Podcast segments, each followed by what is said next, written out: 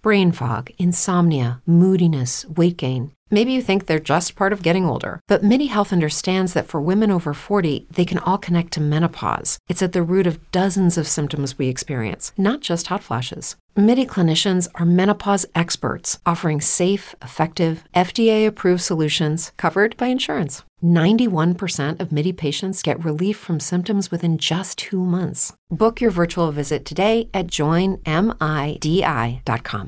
It's true that some things change as we get older. But if you're a woman over 40 and you're dealing with insomnia, brain fog, moodiness, and weight gain, you don't have to accept it as just another part of aging. And with MIDI Health, you can get help and stop pushing through it alone. The experts at MIDI understand that all these symptoms can be connected to the hormonal changes that happen around menopause, and MIDI can help you feel more like yourself again. Many healthcare providers aren't trained to treat or even recognize menopause symptoms. MIDI clinicians are menopause experts. They're dedicated to providing safe, effective, FDA approved solutions for dozens of hormonal symptoms, not just hot flashes. Most importantly, they're covered by insurance. 91% of MIDI patients get relief from symptoms within just two months. You deserve to feel great. Book your virtual visit today at joinmidi.com. That's joinmidi.com brain fog, insomnia, moodiness, weight gain. Maybe you think they're just part of getting older, but MIDI Health understands that for women over 40, they can all connect to menopause. It's at the root of dozens of symptoms we experience, not just hot flashes. MIDI clinicians are menopause experts offering safe, effective, FDA approved solutions covered by insurance. 91% of MIDI patients get relief from symptoms within just two months. Book your virtual visit today at joinmidi.com. It's true that some things change as we get older. But if you're a woman over 40 and you're dealing with insomnia, brain fog, moodiness, and weight gain, you don't have to accept it as just another part of aging. And with MIDI Health, you can get help and stop pushing through it alone. The experts at MIDI understand that all these symptoms can be connected to the hormonal changes that happen around menopause, and MIDI can help you feel more like yourself again. Many healthcare providers aren't trained to treat or even recognize menopause symptoms. MIDI clinicians are menopause experts. They're dedicated to providing safe, effective, FDA approved solutions for dozens of hormonal symptoms, not just hot flashes. Most importantly, they're covered by insurance. 91% of MIDI patients get relief from symptoms within just two months. You deserve to feel great. Book your virtual visit today at joinmidi.com. That's joinmidi.com. Brain fog, insomnia, moodiness, weight gain. Maybe you think they're just part of getting older, but MIDI Health understands that for women over 40, they can all connect to menopause. It's at the root of dozens of symptoms we experience, not just hot flashes. MIDI clinicians are menopause experts offering safe, effective, FDA approved solutions covered by insurance. 91% of MIDI patients get relief from symptoms within just two months. Book your virtual visit today at joinmidi.com.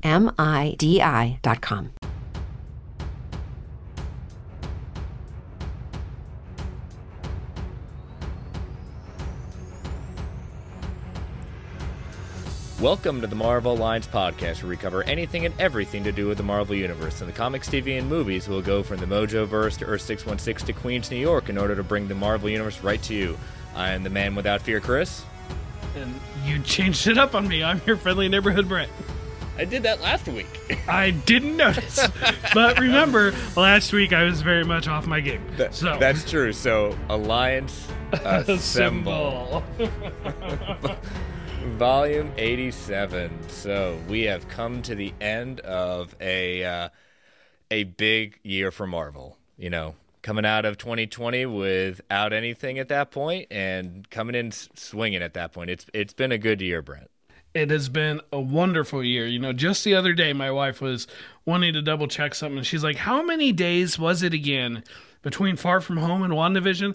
563. I did have to double check, but I it turns out I remembered correctly. 563 days we went without Marvel content. And then we got nine Marvel Studios projects.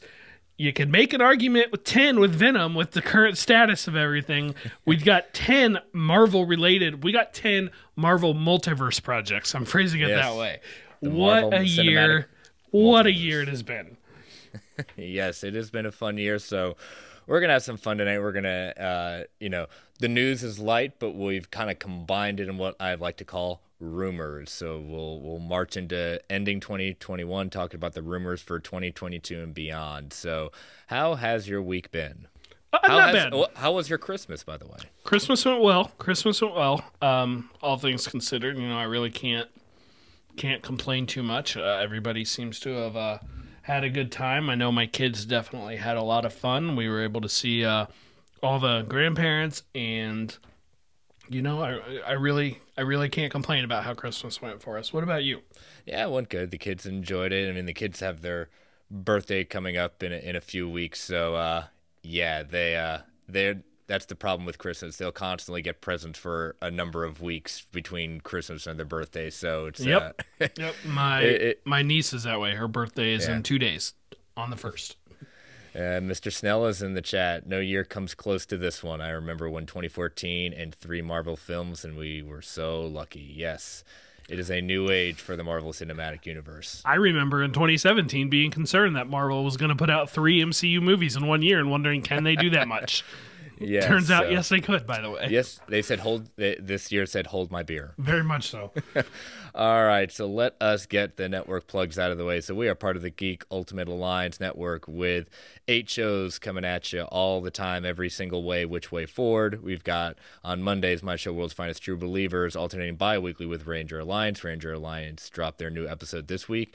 And next week I come back with a new episode and a new guest, and it it is on brand for this show. It is going to be a Marvel Marvel uh, Marvel arc at that point. So we'll be I'll be tweeting out that preview tweet tomorrow or today when you're listening to this. So check out that. Tuesday they got DC Alliance, Wednesday superhero discussion, Star Wars Alliance on Thursdays, Marvel Alliance on Fridays, a walk through the multiverse uh, bi-weekly on Saturdays, and a slice of film.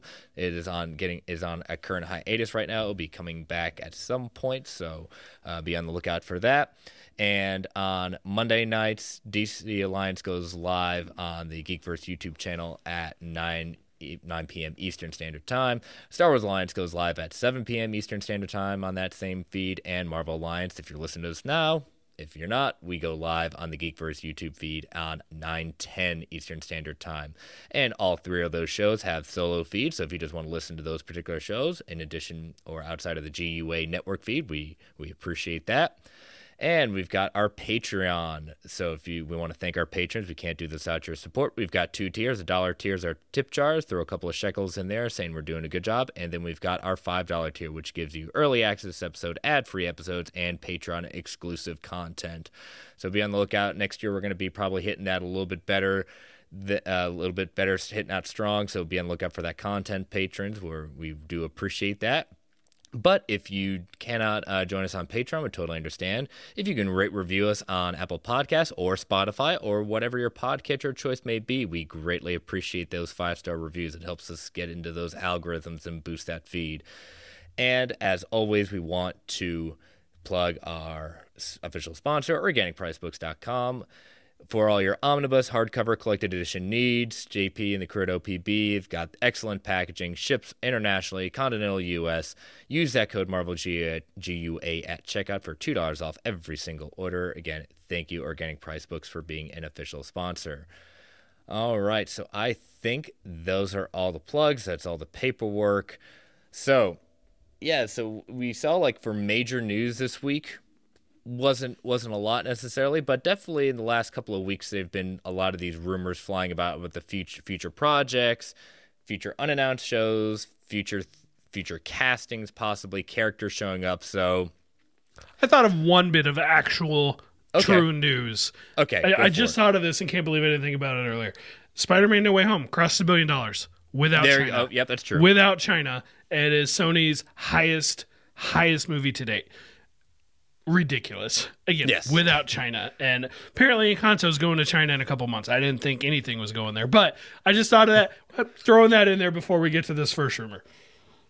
yeah, it's it's it, it, it's a in just two weeks. Two weeks. Yeah. you know pretty pretty impressive in the uh, idea of what it was able to do and uh, all right so let us get into the first one. So if you're watching us on the live feed, you will see the background image. We will be talking about Ghost Rider. So, uh, this first scoop, Marvel apparently, uh, at least rumor wise, uh, Marvel reportedly is in talks with an actor to play the new Ghost Rider. So, according to a tweet from scooper Charles Murphy, Marvel Studios is reportedly meeting with an actor to discuss the role of Ghost Rider in the MCU. Presumably, it's an actor whom Murphy previously claimed that Marvel was looking at. He says in his tweet, I have at no time said Ghost Rider was cast. I did say that they were talking with someone. I said that they would be great if they closed the deal. Please quit distributing, please quit attributing this to me. It's false. So people were saying that he had said they've been cast, that he knows who it is. So um, this started uh, kind of people basically sort of campaigning for themselves a little bit. Uh, the Walking Dead star Norman Reedus recently fueled speculation that he may be in talks to play the MCU's Ghost Rider after sharing an Instagram post from uh, at Marvel Movies on Twitter suggesting him for the role. And uh, the last Ghost Rider, the uh, last Ghost Rider we did have, Gabriel Luna um, who played Robbie Reyes on uh, Agents of S.H.I.E.L.D., also shared his interest on reprising his role in the MCU as he retweeted the post, uh, the artist Boss Logic calling him for his return. Um, Luna accompanied his retweet with the hashtag stay ready so you don't have to get ready, implying that his readiness to reprise the Spirit of Vengeance role. So, what do you feel about this? Uh, you know, do, we, how, do you want Gabriel Luna to reprise the role? Would you like to you know, bring in someone new, bring in Johnny Blaze. What's your feeling on Ghost Rider in the MCU? I'd be totally fine with Gabriel Luna. He was fantastic on Agents of Shield and you know TV broadcast TV budget. They did a, really good job of with the effects on that character. Like he looked great. Um, I do like the Norman Reedus one. I mean, I know some people think it's a little too on the nose because it's based. They think he'd just be playing Daryl from Walking Dixon. Maybe there's an element of truth to that. I know Norman Reedus did recently not just uh, do the Instagram post, but he apparently liked a bunch of tweets that were talking about it. Mm-hmm. I I don't really know. I've seen him in one or two other things besides The Walking Dead. Not really enough to really feel like I know him, but I like him in The Walking Dead. I think he was great as Daryl, or is great as I don't even know if Daryl's still alive. I gotta assume he is. But it's it. I mean, I haven't watched Walking Dead in a long time, but I that would be really cool. That said, I'm not like attached to it the way I would have been, say, Vincent D'Onofrio as Kingpin, just for example. So, I mean, if it's not Reedus, cool, or if it's Luna, then cool. But if it's somebody totally different from either of those guys, all right, whatever. Yeah, I mean, it's always interesting when you get into this whole fan casting thing. I'm, I occasionally have fan casting, but I really don't get into it that much because nine times out of ten, uh, it's, it's not going to happen. so, I mean, you can go down the road of you know the first the, the, quote unquote first Ghost Rider in the comics, you know, Johnny Blaze, who we've got their image right, you know, a lot of people that is their Ghost Rider. My first Ghost Rider was Danny Ketch, which was the second Ghost Rider at that point.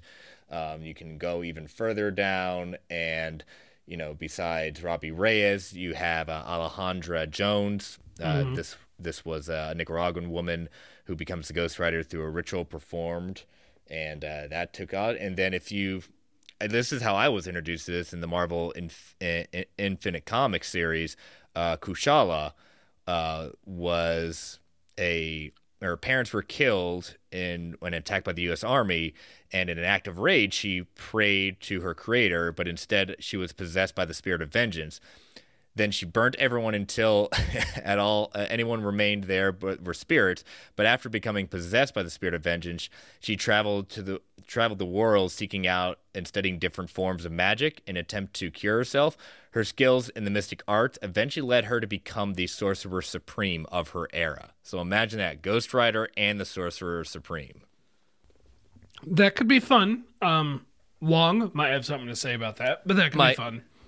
and, and, you know, as a, you know, I've always said one of my favorites has been Cosmic Ghost Rider. I don't know if we're going to go that that crazy going out with our first introduction, but we've heard a lot of these rumors before as we start building into Moon Knight, uh, Werewolf by Night, uh, Blade. You know, the MCU is starting to build up their idea of the Midnight Sun. So this is not an old, there's not a new rumor, but it's starting to pick up a lot more steam if they're starting to look at maybe closing the deal on a casting, and it looks like uh, Mr. Snell will be throwing his hat into the ring of uh, of possibly. Now, our, our question for Mr. Snell is, who is his Ghost Rider? Who does he see himself being? Well, we'll uh, we'll see if he answers here in the next Yeah. few seconds as the the delay catches up with him. But um, Cosmic Ghost Rider, right? I mean, that could be fun. A little bit of Frank Castle, you know. Yeah. it could be. You know, I, I mean, I'm not sure I see Travis as Frank Castle, but it could be fun regardless. Yeah, I mean, what would where do you see? You know, we've heard some rumors of Ghost Rider making the first appearance in Multiverse of Madness. If not that, where do you see the Spirit of Vengeance joining the MCU? I mean, everybody thinks, and me included, I don't want to say I'm not one of the people, that something with the Midnight Suns is coming. It certainly feels like they're putting together the setup for that type of team. I mean, it's mm-hmm. got to be there, right? Yeah, it's de- it's definitely there. I'm just curious to see if it's where we see. Is it going to be the first time we see it? Is it a Midnight Suns project or something else first? No, we'll we'll see him in like a credit scene first, I think, if not a full blown cameo in a movie. I don't I don't think it's Multiverse of Madness. Um, they would have time to put something in if they already knew what they wanted, if they'd already been working on those special effects. They would have time to to do something. But I I feel like if it was gonna be if it was gonna be that, I think we would have already seen it. Like not seen Yeah. the like we would have there'd be more concrete casting news. I think. Yeah, it, it, and you know, again, being the character, it's a CG character in that sense. If you're already in the form of the Ghost Rider, so you necessarily don't have to cast someone for it. But I think that they would like to, you know, have someone in place saying, "Hey, that was my first appearance. That was You know- where I started." I say that, but there hasn't been that many leaks from this movie, and it'd be easy enough to sneak someone into a soundstage like the volume or whatever, mm-hmm. do everything on set, and then sneak them back out. True. So it, it will be, you know, as we start building up this kind of darker side of the MCU with Moon Knight, Blade, Werewolf by Night, and including Multiverse Madness. I mean, again, f- we could see easily Wanda joining the Midnight Suns at that point. Maybe, hey, Strange Supreme. you know? Yeah, I uh, I, I like the idea of Wanda going with the Midnight Suns. Um, I could also see them like wanting to recruit her, and her just wanting nothing to do with them and just Yeah. smacking them all away. it, it, it'll be fun to see if they actually do go to, go down that route. hmm Yeah. So, but we'll see. So, uh, next rumor, we'll we'll head right into the multiverse of madness. This is coming fra- from Fandom Wire. They they label this an exclusive. Doctor Strange in the Multiverse of Madness to introduce an Inhuman. So, among the many speculations of the film, they say is the appearance of the Illuminati, the leadership group of the of Marvel Comics. So, in in, in the past, I think one of the first iterations of when the Illum- the Illuminati was introduced was Professor X, Black Bolt, Namor, Iron Man, and Mister Fantastic, if I believe. Uh, did you say Professor X? Yeah, I you did. yeah, I think so. Yeah. So, um, yeah, that sounds right. So one of the Uh, potential Beast mem- joined it eventually. Yeah, Beast Right. Mm. joined it. Black Panther was eventually. Captain America was eventually. So they've had some little bit of rotating members between deaths or people leaving and doing that. Uh, so one potential member of the Illuminati is an Inhuman, Black Bolt, and they are saying they are able to. They are confirming. So again, this is a rumor that the leader of the Black leader of the Inhumans, Black Bolt, will be appearing in Multiverse of Madness. They say while they are una- they are unable to confirm if Anson Mount would be reprising his role from that amazing TV series, it would make sense that Marvel Studios would try to distance themselves from that project. Um, so the humans have been probably the biggest dud of the MCU. You know, just was not. It, I mean, if, rather they, if they're in the MCU. if they're in the if they're in the MCU, if they even want to be considered at that point. But it did happen. There was there was an IMAX for those first two episodes. I saw it. put- It- yeah, I saw it, and I will. I will die on the hill that there was potential after those first couple, Oh. and then they just ran it off a cliff.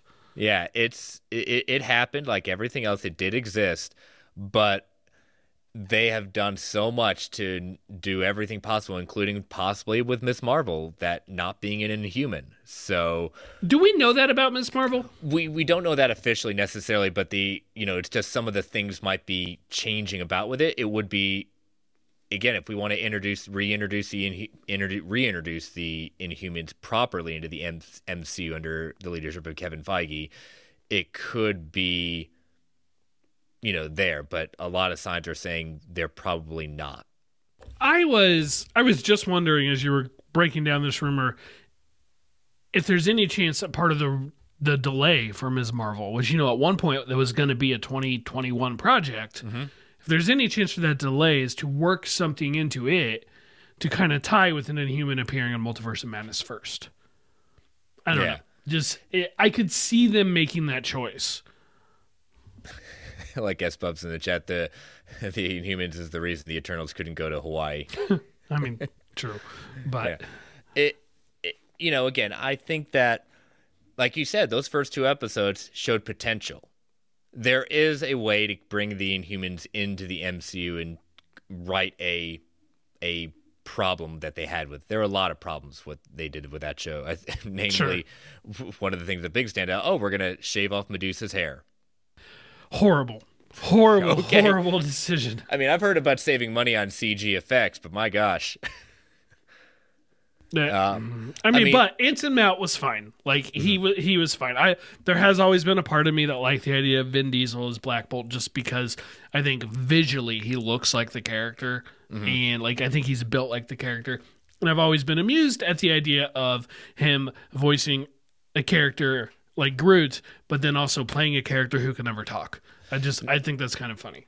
Well, my question is if this rumor is to be believed and we do introduce Black Bolt, whoever Black Bolt will be traded for, or just say any inhuman, let hey, we could be introducing Lockjaw. Why not?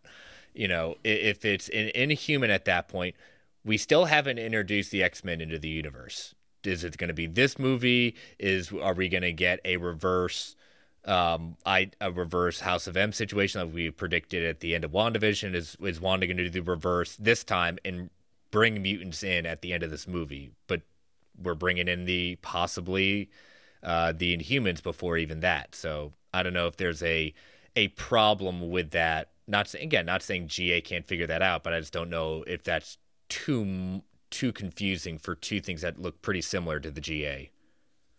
Um, I think they'd be able to figure it out. I mm-hmm. I don't. I I am start like starting. I'm pretty much at the point where I no longer think things are too confusing for the GA. Mm-hmm. Ten years ago, yes. We just had a movie with three different Peter Parkers from three different eras of Spider-Man movies. I'm, I'm, I'm willing to give the general audience credit and mm-hmm. say that they they would be able to figure it out. Yeah, and again, we it's I'm not the biggest Inhumans fan. I'm more than Is willing to anybody? Well, let's just say I know why they they when they were trying to move the X Men off the table in the comics. I know you know we've we've gone over and we've talked about why that was in the comics, and you know whether it comes down to it, X Men are going to always stand toe to toe with the Inhumans and win out. In Always. the sense of popularity. Always. So it's it'll be interesting because again, the from a lot of things we're hearing out of this room wise, the amount of cameos that are going to be in this movie are going to be insane. And just again, opening up that multiverse again, everything and anyone is on a table. So if they want to bring in the humans, if they want to start this idea of the the Illuminati in this film, sure, I'm there for it. At that point, I would like to see the Inhumans get a better shot. Yes, and I just the Illuminati in general. Obviously, it'd be a little different. Tony Stark's not going to be around, but I like the idea. I've always thought that was a cool concept in the comics. Eh, you know, the the group of people shaping the Marvel universe behind the scenes. Yes, please let us see something like that. Now, now here's a concept that we kind of talked a lot about during our Eternals review is the idea of that the the Eternals might have been even more better served as a series rather than a movie just because of how much they had to introduce. I think that's also very true for the the Inhumans. I mean, you could kind of make that argument for everybody. So Okay, I, I uh, think it yeah. would just come down to the execution, and if if the Inhumans is going to try and throw, you know, what was it like eleven new characters Mm-hmm. at you, and have ten of them be considered like more main characters, you know, Black Knight wasn't that main a character. Yeah. Then okay, yes, I would totally agree. But if they went slow and just had two True. two to yeah, like half the amount, like up to five maybe of the of Inhumans, and then the rest were just background characters. I, I could see a movie working. Yeah, it, you're right. It, it, depends on that. I think they they're kind of looked at as the. I mean, they are a royal family of that, and Black Bolt being the head of it. So it's going to be. It, it's it was always interesting to me when they started the idea of the the project of the TV shows. Okay, how is this going to work with a character that, if they even open their mouth to slightly breathe, wipes out a city, you know, and that and that again brings in the idea of what do you do? How do you communicate that? And we saw that with you know growing representation, especially with the Eternals. So you can find different ways to do that as well. Definitely, absolutely. So, so we'll see again more and more as we head towards May. We're at Multiverse of Madness. I know we're we're going to be watching and seeing these rumors continue to drop. Uh, next one, let's go to Sony because you know they're having a bang up as we talked about, bang up end of the year. Uh, so hot off the heels of the success of No Way Home, there the rumors of Sony building more in their universe has grown more and more. Um, so this is coming from Screen Geek. Uh, Sony reportedly eyeing big names for Black Cat and Spider Gwen roles. They say it seems, sounds like a new love interest could be making its way into the fold, according to the report from uh, GF. Uh, this now this is coming from a giant freaking robot and Giant Freaking Robot is basically is all equivalent to We Got This Covered. They not, in my opinion, they get a lot more. It's very clickbaity. A lot of things that are wrong, but like a broken clock, they can sometimes be right twice a day. Yeah, I pretty um, much ignore them the vast majority of the yes. time. But it, it, was an interesting idea just because this is not the first time we've seen this. They say that Sony is eyeing the Queen's Gambit and the New Mutants and Last Night in Soho star Anya Taylor, Anya Taylor Joy for the role of a live action Felicia Hardy, aka Black Cat. Uh, trusted Reddit leaker at My Time to Shine, hello, has um, since corroborated the report, and she is, and whoever this person is, he or she, definitely has been picking up a lot of success in the sense of what they're getting right, especially the amount of No Way Home leaks that uh, came out from her or he uh, suggesting that there's truth to it. That appears to be the only beginning of Sony's plans. And Daniel RPK also uh, echoed that this is this is something that he's hearing as well. Uh, the leaker also confirmed rumors that Sony is interested in bringing back Emma Stone to play a live action Spider Gwen. Stone played Gwen Stacy in the Amazing Spider Man films alongside Andrew Garfield for several years. However, her character died after falling from a clock and suffered a fatal blow well, snapped her neck. You know. I mean, I saw a meme earlier that says Andrew Garfield, you know, he's good at cracking backs. So, yeah, we'll just, we'll just let that sit there. So, all right. So we've got two big things. So let's uh let, let's take the Black Cat. Now we've heard, you know, Silver and Black was a, a film that Sony was looking to bring Silver Sable and Black Cat. That's kind of gone. Sounds like that's gone by the wayside. Um, Black Cat, I think, could be very interesting in the sense of I would have loved it possibly for a Black Cat to come into the MCU in the next trilogy as a as a kind of an interesting love interest for Tom Holland in his new status. I I think that would fit really well. I think they're going to have to be they, Marvel's going to have to be careful how they do that because she is effectively Marvel's Catwoman, mm-hmm. and we're about to get a brand new Catwoman here in just a couple months. True. Um, but she is a classic, iconic character uh, for Spider-Man. So yes, I definitely am in favor of bringing her in. Anya Taylor Joy, she's a fantastic, fantastic actress. Um, she is one of the few bright spots in New Mutants, a movie that I did not think was good at all, but I would not lay the blame at her feet. No. Um, and she's incredible in The Queen's Gambit, which is the most recent thing I've seen her in. I know she's gotten a lot of praise for other her other projects recently, but she would definitely be a get, and I I would be in favor of them casting her in a role that was you know had some meat on it that was going to be uh, for several appearances. You know, get her one of those four or five movie contracts, those type of things. Yeah, we just watched uh, last night in Soho this week, and I've been a big fan since the Queen's Gambit. But man, she she is. Once I kind of seen a lot of the fan, uh, seen a number of fan arts like putting her in the Black Cat costume, but seeing her in Last Night So, oh, she can she can own a room with just kind of that femme fatale kind of demeanor that Felicia Hardy has. And the the fact of just, you could see it in her eyes. She kn- she's exactly what it is. But it always, I was thinking about the possibility of her meeting a Spider-Man or Tom Holland. It just goes back to that Ultimate Spider-Man issue when, oh my gosh, and she thinks that Yeah, she so she finds thinks out that he's he's a- older. older and finds out that he's a teenager, and she just made like basically kissed him or made out with him, and then she's just like, oh my god, what did I just do?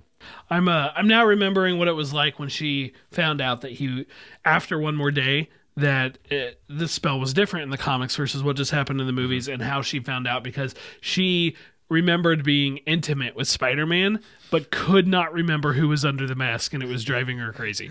And I, I remember those. There's a couple issues there, and eventually Peter told her, and, and we'll see if the movies do this. But in the comics, as soon as he told someone, they got all their memories back and Yeah. remembered everything they'd ever done involved with Peter Parker. Um, be interesting if the movies do that. Yes, please hire her. You know, cast her in the role of Black Cat. Pay her whatever money she's demanding because she's definitely, definitely worth it. Mm-hmm. So, what do you think about? You know, I, I think we, you and I both think Spider Gwen is definitely money on the table that they need to be jumping at. What do you think about the idea of bringing back Emma Stone to reprise the role? If Emma Stone is game for it, then yes, I, I love it. Fantastic actress, fantastic Gwen Stacy in the first Amazing Spider-Man, the first two Amazing Spider-Man movies. I say that like there's a third one. Fantastic actress in the Amazing Spider-Man movies. Um, it would be interesting to see her and Andrew Garfield meet up again. You know, just to see their reactions to both. I, I think I, Travis, I heard Travis talking about this on Geekverse. You know, pointing out that like at least in the comics and in the Spider Verse movie, Gwen, her big loss wasn't a family member; it was her friend Peter Parker, Yeah. and that would be really interesting to see these two play off of each other. Where their big, their you know, one of their huge losses in life was the, variant version of each other. Might be a little complicated considering they the actors themselves did have a relationship during the Spider-Man time, and then that obviously fell apart no idea where that stands. I, I have no clue where it stands. I'm sure if they were asked by a reporter, everything would be cordial, but I mean, like, for real, where it stands, I have no clue. but if it's possible, if it's, if there's even a shot at doing it, they got to take it. They got to at least try, right? Yeah, I mean, I mean, watching Into the Spider Verse, I mean, stole the show. One of the one of the huge bright spots, many bright spots in that. But seeing Spider Gwen uh, in animation and seeing my daughter try to be Ghost Spider as she watches watches Spider Man and the Amazing Friends is rather cute. Yeah, that, you know, they're to call her Ghost Spider, which I'm like, I preferred it when she was Spider Woman. I know her in universe name was Spider. That Ghost Spider name has just never grown on me, Mm-hmm. yeah, but I'll get over it. Yeah, it, it's one it's one of those things that it, it yeah it's it's one of the, we're just gonna have to accept the fact that probably gonna be Ghost Spider, but it's if it can't be if it can't be Emma Stone, so be it. At that point, it it, it for whatever reason they should bring bring Spider Gwen into either Stone. Definitely, someone needs to put it in there. Now, I don't. Would I love to see them meet up with Andrew Garfield and just have that kind of connection there? Awesome, that would be great. If we can't have it, I think that this is a this is I would say even a solo project would just be fine. It would it would take a lot. It would take basically a very kind of interesting way to flip the script and not say we don't need a Spider-Man for this one. We're going to be confident in the idea that the audience is going to be interested in this. But with that, if it's not going to be Emma Stone, you need to get a name to bring them in to to find just to get a few more people in the seats. I kind of like the idea of a solo movie. I mean, yes, I still want, I I would love for, especially if it was Emma Stone, to meet Andrew Garfield. Yeah. But the idea of a solo movie first to establish this character as somebody separate, that would be really interesting. I, I think that would state the whole idea that we put the spider in front of it. We, we do a great kind of teaser at that point and flip the script right then and there. Get people interested. Again, it's Spider Man, but again, I I want them to take that chance to say we don't need to have quote unquote the quote unquote Spider Man in this. We're gonna this character is gonna stand on their own feet. Doing this, we're just gonna have some fun and put it out there. I think that's I would love if if it's gonna be if it's gonna be Sony what they're talking about doing great. It, it's it's money on the table. They really need to jump at that. They need to do it while, like you mentioned, the Spider Verse movies have helped raise the awareness of Spider Gwen, and the, the, character even beyond that is definitely getting a higher profile. Mm-hmm. And at the same time, people are feeling the absolute best about Sony Marvel projects that they're probably ever going to feel right now. Like they're the mm-hmm. most open to it. So it's like they definitely need to to get after that. And the good thing is with the at least part 1 of, you know, you know the uh, Spider-Verse at that point coming coming in October, Spider Gwen's going to be a big part of that. It's mm-hmm. going to be probably you know making it through to part 2. Like you said, Spider Gwen's going to be a big part of the conversation so they need the demand will be let's get her in live action while it's while people are still wanting this. Absolutely. So so uh, I realized I just skipped the story before that. So let's go right back to uh, what we should have been talking about next. Uh, Kraven the Hunter reportedly coming to the MCU. Uh, this is coming from the Agents of Fandom uh, podcast. They said while appearing on the Agents of Fandom show, guest TJ Stooks uh, decided to dive into into this further idea of contacting a Marvel insider. Uh, TJ found out that some interesting facts about Kraven the Hunter and his future with the Marvel Cinematic Universe. While he was able to unable to confirm what iteration of Kraven we will be seeing, he was able to receive some good news. And they're going to they announced that at some point Kraven will be appearing in the MCU, not just in the Sony universe. They know we know that Aaron Taylor Johnson will be uh, you know, donning the mantle of Kraven for Sony. What they don't know is if it will be him returning in the MCU. Should it be a Pietro lookalike at that point?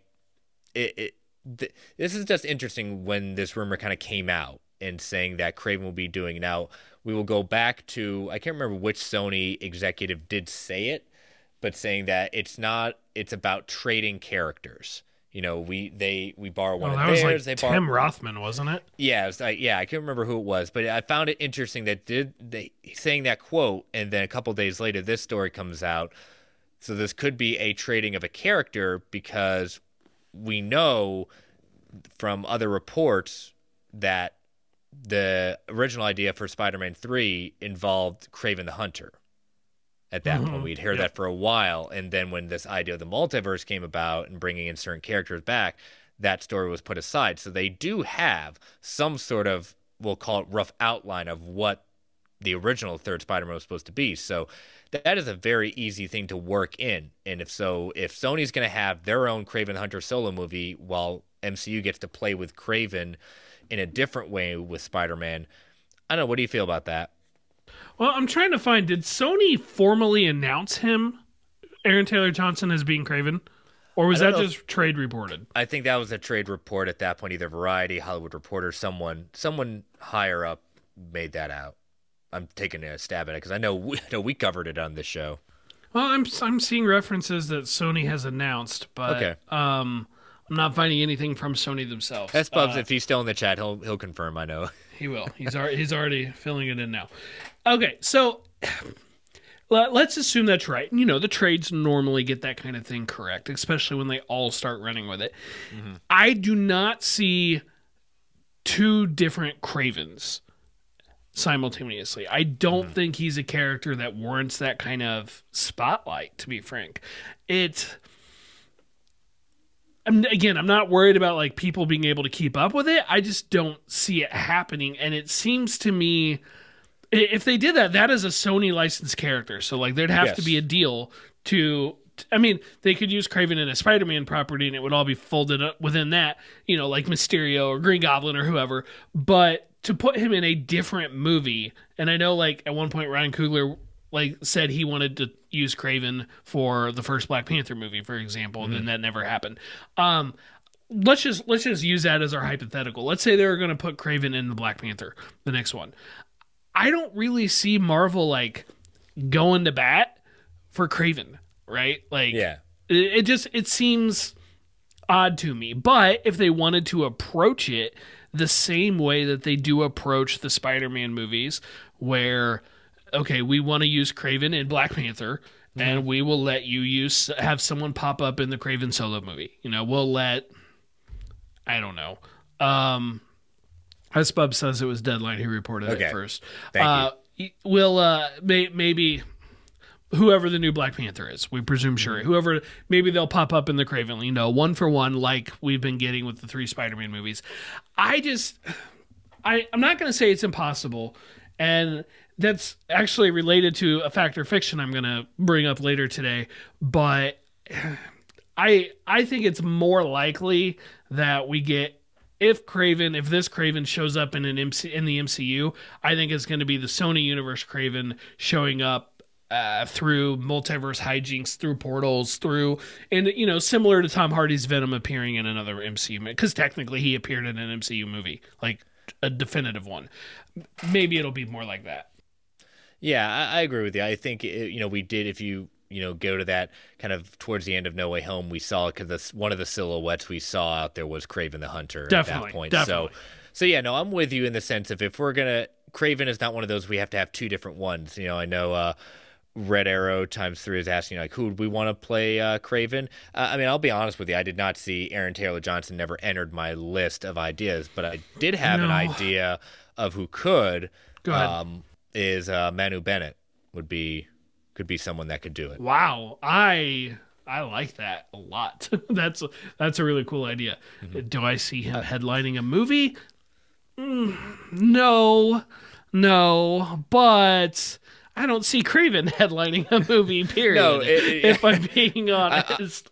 I, I, I'm still scratching my head. I have a whole solo project with with Kraven, but again, I will I, I will pass judgment when I when this movie, if and when it does happen at that point.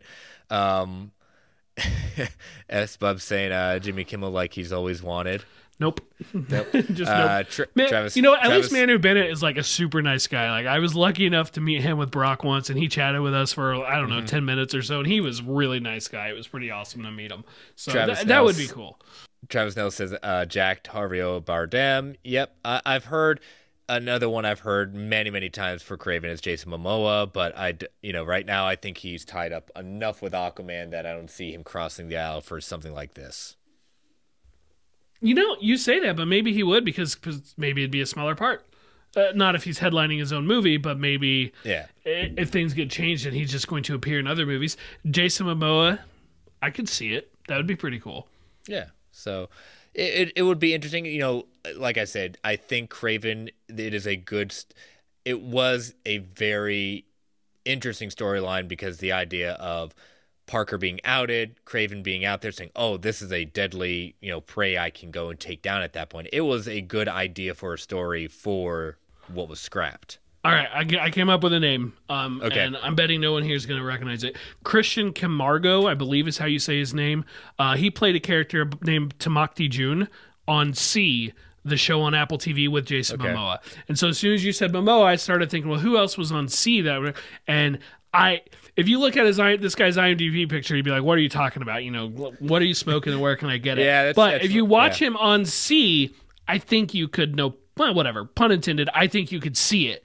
And so like looking at what they did with his character there, he could be a very imposing, intimidating, threatening character. So I I will to to answer Red Arrow's question, that's going to be my uh, fan cast. Gotcha. Uh, Fanboy Clay in the chat. Uh, who was an orc in Lord of the Rings, not headlining. He, but he has high budget film experience. And uh, S Bub's dressed like a hunter. I dig it. Momoa. Reference acknowledged. yep. Uh, not Lord of the Rings. The Hobbit. Gotcha. Same thing. Yep. don't don't tell those Lord of the Rings people. They're gonna cancel you, Brent. That's uh, Br- Brian from Dexter. Okay. Yeah. Yeah. I would have to look Yeah. up who that is. and uh, stamp of approval given some work out of uh, okay, um, but it, it's. I think that there's potential for it. I don't know. I mean, the good thing is Spider-Man has a huge rogues gallery, so if they're doing some synergy with that, is Sony getting to put out their solo movie and then having them cross Kraven Kraven crossover back into the MCU for a part, okay. But again, we've got a lot of rogues that because everyone's saying, "Oh, Kraven's Last Hunt, Kraven's Last Hunt." I said, remember in the comics, Kraven's Last Hunt took a while to build to. So Uh, apparently, the guy I said is Brian from Dexter, the guy from See. Got- okay, oh, oh, had no idea, but awesome. So it, it, they, they could always do a, a a obviously a homage to Kraven's Last Hunt, but again, it's it's it took a while to get to that point. Which you know people say it's one of the best Spider-Man stories. It is a really focused on uh, Kraven as well. It, it's it's more Kraven sometimes than Spider-Man. Do do you see this suggestion from Red Arrow right now? I don't know. I thought if he's suggesting Henry Cavill, why don't we just suggest Charlie Hunnam too? oh my god, the, the meltdown that would happen. No, He the meltdown the aisle to go to Kraven. the, the meltdown that'll happen just the minute Henry Cavill comes into the MCU. That It will, but my goodness. hey, you know what? Sure, yes, Henry Cavill. I, I I've got to look up whatever the um, Marvel Encyclopedia says how tall Kraven is. At that point, I'm, I'm very curious to see because Henry is a very very tall guy. Eh, I'm not gonna let that stop me. No, You know, no, I look mean, at Hugh it- Jackman and Wolverine. I don't care about that. Yeah, because I like him in Witcher. I like him in Witcher too, and, and I'm just getting tomorrow. I'm going to start season two, so I'm very excited about that. All right, so let's move on. Actually, we've got to take an ad break. I've not been watching the time, so let us take that first ad break. So, listeners, uh, these ads help keep the lights on in the Geek Ultimate Alliance network. We don't get to choose what ads come on, and they can be a bit loud. So I'm going to give you that three count to turn that volume down before they come on. Three, two, one. We'll be right back. brain fog, insomnia, moodiness, achy joints, weight gain. Maybe you're thinking they're all just part of getting older, or that's what your doctor tells you. But MIDI Health understands that for women over 40, they can all be connected. Hormonal changes that happen during perimenopause and menopause are at the root of dozens of symptoms women experience, not just hot flashes. MIDI specializes in compassionate care for women in menopause. Their solutions are safe, effective, and FDA approved. Plus, they're covered by insurance. A convenient telehealth visit with a MIDI clinician can be your first step to getting personalized care. They'll tailor a treatment plan for your symptoms and health history so you can get back to feeling great. 91% of MIDI patients get relief from symptoms within just two months. When your body changes, your care should too. Book your virtual visit today at joinmidi.com. That's joinmidi.com. Before Shopify, were you wondering where my sales at? Now you're selling with Shopify, the global commerce platform supercharging your selling. You have no problem selling online, in person, on social media, and beyond. Gary, easy on the cha-ching. Oh, sorry, but my Shopify sales are through the roof. Start selling with Shopify today and discover how millions of businesses around the world use Shopify to ignite their selling. Sign up for a $1 per month trial period at shopify.com slash listen. Shopify.com slash listen. Lucky Land Casino asking people what's the weirdest place you've gotten lucky? Lucky? In line at the deli, I guess? Aha, in my dentist's office. More than once, actually. Do I have to say? Yes, you do. In the car before my kids' PTA meeting. Really? Yes. Excuse me, what's the weirdest place you've gotten lucky? I never win and tell. Well, there you have it. You can get lucky anywhere playing at LuckyLandSlots.com. Play for free right now. Are you feeling lucky? No purchase necessary. Void where prohibited by law. 18 plus. Terms and conditions apply. See website for details. Brain fog, insomnia, moodiness, achy joints, weight gain. Maybe you're thinking they're all just part of getting older, or that's what your doctor tells you. But MIDI Health understands that for women over 40, they can all be connected. Hormonal changes that happen during perimenopause and menopause are at the root of dozens of symptoms women experience, not just hot flashes. MIDI specializes in compassionate care for women in menopause. Their solutions are safe, effective, and FDA approved. Plus, they're covered by insurance. A convenient telehealth visit with a MIDI clinician can be your first step to getting personalized care. They'll tailor a treatment plan for your symptoms and health history so you can get back to feeling great. 91% of MIDI patients get relief from symptoms within just two months. When your body changes, your care should too. Book your virtual visit today at joinmidi.com. That's joinmidi.com. Okay, round two. Name something that's not boring. A laundry? Ooh, a book club. Computer solitaire, huh? Ah, sorry, we were looking for Chumba Casino. That's right. ChumbaCasino.com has over 100 casino style games. Join today and play for free for your chance to redeem some serious prizes. ChumbaCasino.com. No purchase necessary. Void where prohibited by law. 18 plus terms and conditions apply. See website for details. Judy was boring. Hello. Then Judy discovered ChumbaCasino.com. It's my little escape. Now Judy's the life of the party. Oh, baby, Mama's bringing home the bacon. Whoa, take it easy, Judy.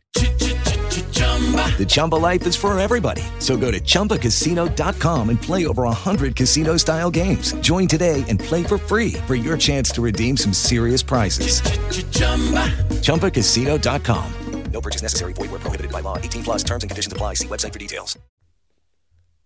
With the Lucky Land slots, you can get lucky just about anywhere. This is your captain speaking. Uh, we've got clear runway and the weather's fine, but we're just going to circle up here a while and uh, get lucky. No, no, nothing like that. It's just these cash prizes add up quick. So I suggest you sit back, keep your tray table upright, and start getting lucky. Play for free at LuckyLandSlots.com. Are you feeling lucky? No purchase necessary. Void where prohibited by law. 18 plus terms and conditions apply. See website for details. Lucky Land Casino asking people what's the weirdest place you've gotten lucky? Lucky? In line at the deli, I guess? Aha, in my dentist's office. More than once, actually. Do I have to say? Yes, you do. In the car before my kids' PTA meeting. Really? Yes. Excuse me, what's the weirdest place you've gotten lucky? I never win and tell. Well, there you have it. You can get lucky anywhere playing at LuckyLandSlots.com. Play for free right now. Are you feeling lucky? No purchase necessary. Void where prohibited by law. 18 plus. Terms and conditions apply. See website for details. With Lucky Land slots, you can get lucky just about anywhere. Dearly beloved, we are gathered here today to. Has anyone seen the bride and groom? Sorry, sorry, we're here. We were getting lucky in the limo and we lost track of time. No, Lucky Land Casino, with cash prizes that add up quicker than a guest registry. In that case, I pronounce you lucky. Play for free at LuckyLandSlots.com. Daily bonuses are waiting. No purchase necessary. Void where prohibited by law. 18 plus. Terms and conditions apply. See website for details. All right, so some more rumors. Let's continue on this lovely rumor train at that point. Uh, this is coming from Screen Geek. They call it an exclusive. John Bernthal, Bernthal's Punisher wanted for future Spider Man movie. Uh, the Disney Plus Hawkeye series saw the return of Kingpin, and Spider Man No Way Home gave us the cameo of Charlie Cox as Matt Murdock, aka Daredevil, meaning these two have now been officially introduced, recanonized into the MCU. They say they have been told that Marvel wants John Bernthal back as the Punisher, and that they want him to return in an upcoming Spider Man movie with a solo project down the line. It's unknown if Bernthal will be making his return, but it's fair to say that, and I will agree with this, that it is many a fan that want him to return to the character. So Brent puts up his, his finger like Yep, he yep. agrees. That's my Um, that's my third. That's the th- that's like I don't care after that, but that's the third the third one that I want from Marvel Netflix. Yeah. Uh, so back in 2018, Bernthal stated that he'd be interested in a Punisher Spider-Man team up with Tom Holland. He said, "I quote: I'm in love with Tom Holland. You know what I mean? That's my dude. For me, it's not about." I have no aspirations or desires to do anything besides what I'm doing. I love this character. I believe in him. He's in my bones. I feel honored to play him and I want to keep playing him. So, in all honesty, there's no part of me that says, Oh, I hope I'm in the movies. It's whatever I'll be. That being said, there's one character and one actor that I just have to utmost respect for in the Marvel Cinematic Universe, and without it's a question, it's Tom. It, I mean, uh, th- yes, that is like the third person that I want again because I really want to see Spider-Man, Daredevil with the Punisher take on the Kingpin. Mm-hmm. It, I love the idea of it being a Spider-Man movie just because his first appearance in comic books was in a Spider-Man comic book. I don't remember the issue, but it was a Spider-Man comic book. I can see the cover. I don't know the issue. 140 something? I don't know. Someone look it up. Mm-hmm. But it I mean, I know Bernthal has said things like he doesn't want to be a watered down Punisher, and who knows what they could do with the Punisher today. I mean, you know, they're they're changing his symbol in the comics. He's But he's running the over hand, Hydra so- or the hand, not Hydra, the hand. It. Uh, yes, that's uh, Clay says 129 on the first issue of Punisher, so I was I was wrong on my 140 something, but um, Amazing Spider-Man 129. Thanks, Clay. It he's just so perfect for or you are getting out of you have it, don't you? So right now, uh, Chris has left his chair and he's going back to his bookcase and he can't hear anything I'm saying. So this is when I can say all the things I want about Chris, but I'm not going to. But I'm really just stalling for time for him to come back. He's taking a sweet time. Still there. Whatever. I'll keep talking. John Bernthal as the Punisher is perfection, just like D'Onofrio, just like Charlie Cox. So I don't care. Bring, bring him back. Make it a Spider-Man project. You're back, but you didn't bring anything with you, so that, that was didn't. anticlimactic. Nope, sorry. I thought I, I thought one of the uh, Omni covers had it. Nope, I don't. Thought I did. But Well, what do you what do you think about this rumor? I mean, I love John Bernth. I loved The Punisher. It's probably, you know, it's it's in my top three of the Netflix shows easily. Uh, he really, you know, from what he did in Walking Dead. Yes, you know, I was- I- yes. yeah.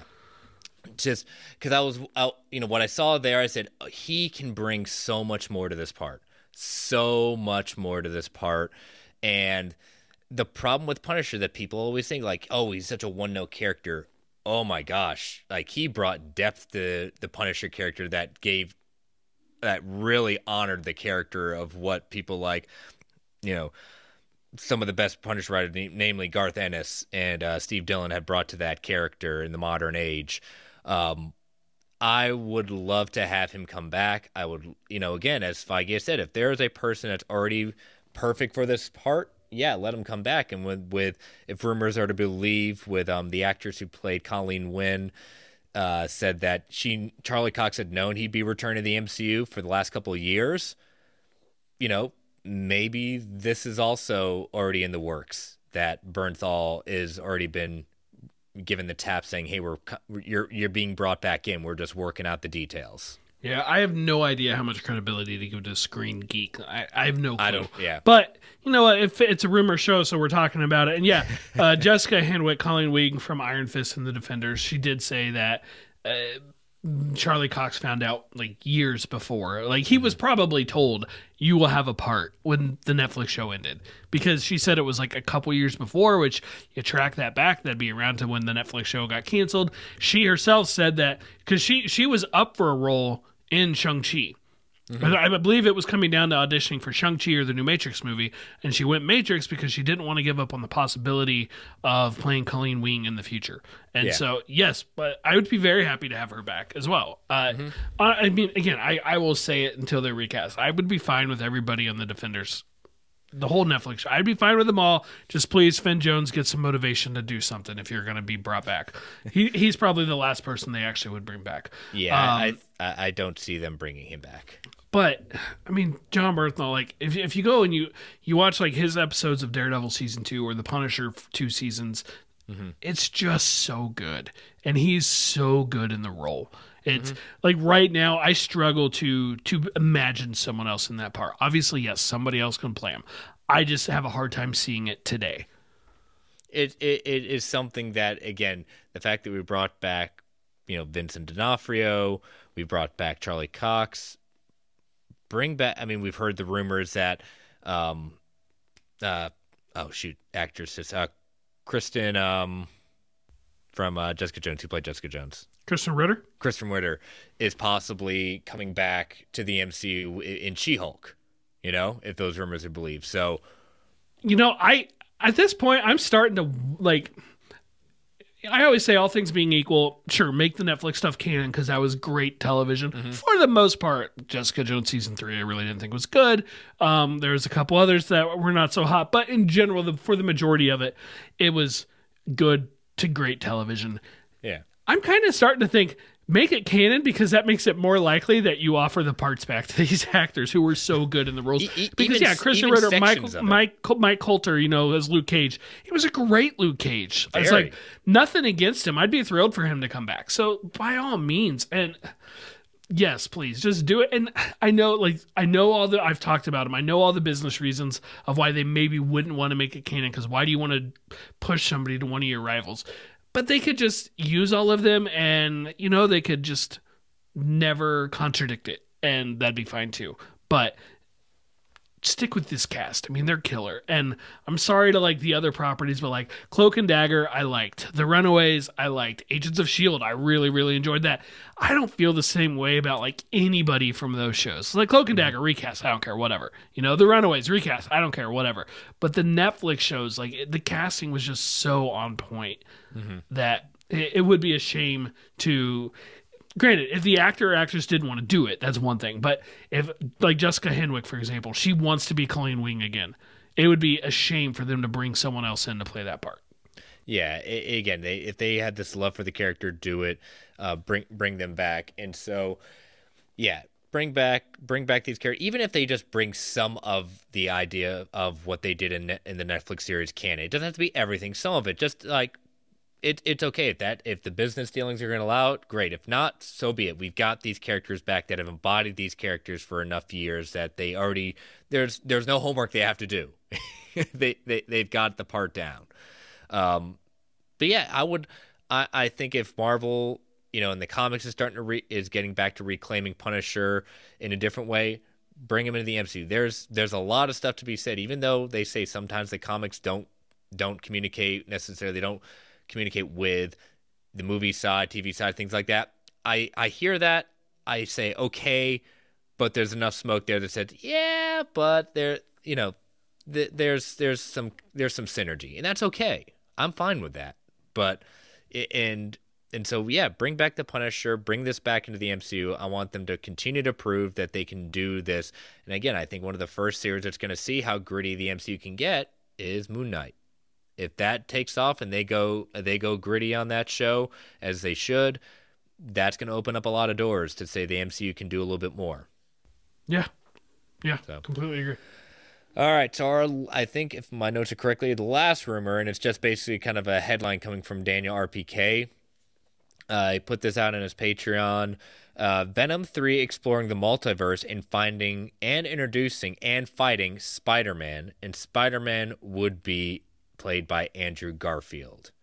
So, what do, he want? He wanted to fight an alien. He said he wants to fight an alien in No Way Home. So, what do you feel about that? Uh, l- let's go ahead and mention that JDP listener JDP had asked what we think of the idea of Garfield being brought back and who would Okay. we want him to fight. Uh, I'm just going to put bring that question up Yeah. now because otherwise we're going to repeat ourselves.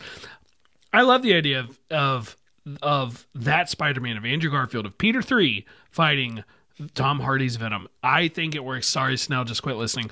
I think it works. I think it tonally. I think it would fit.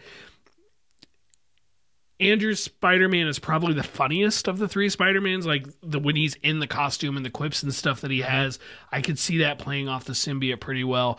It I would want different writers. Let me be clear, I would not want the Venom writers, you know, Hardy himself and whoever else. Fifty But Shades I- of Grey.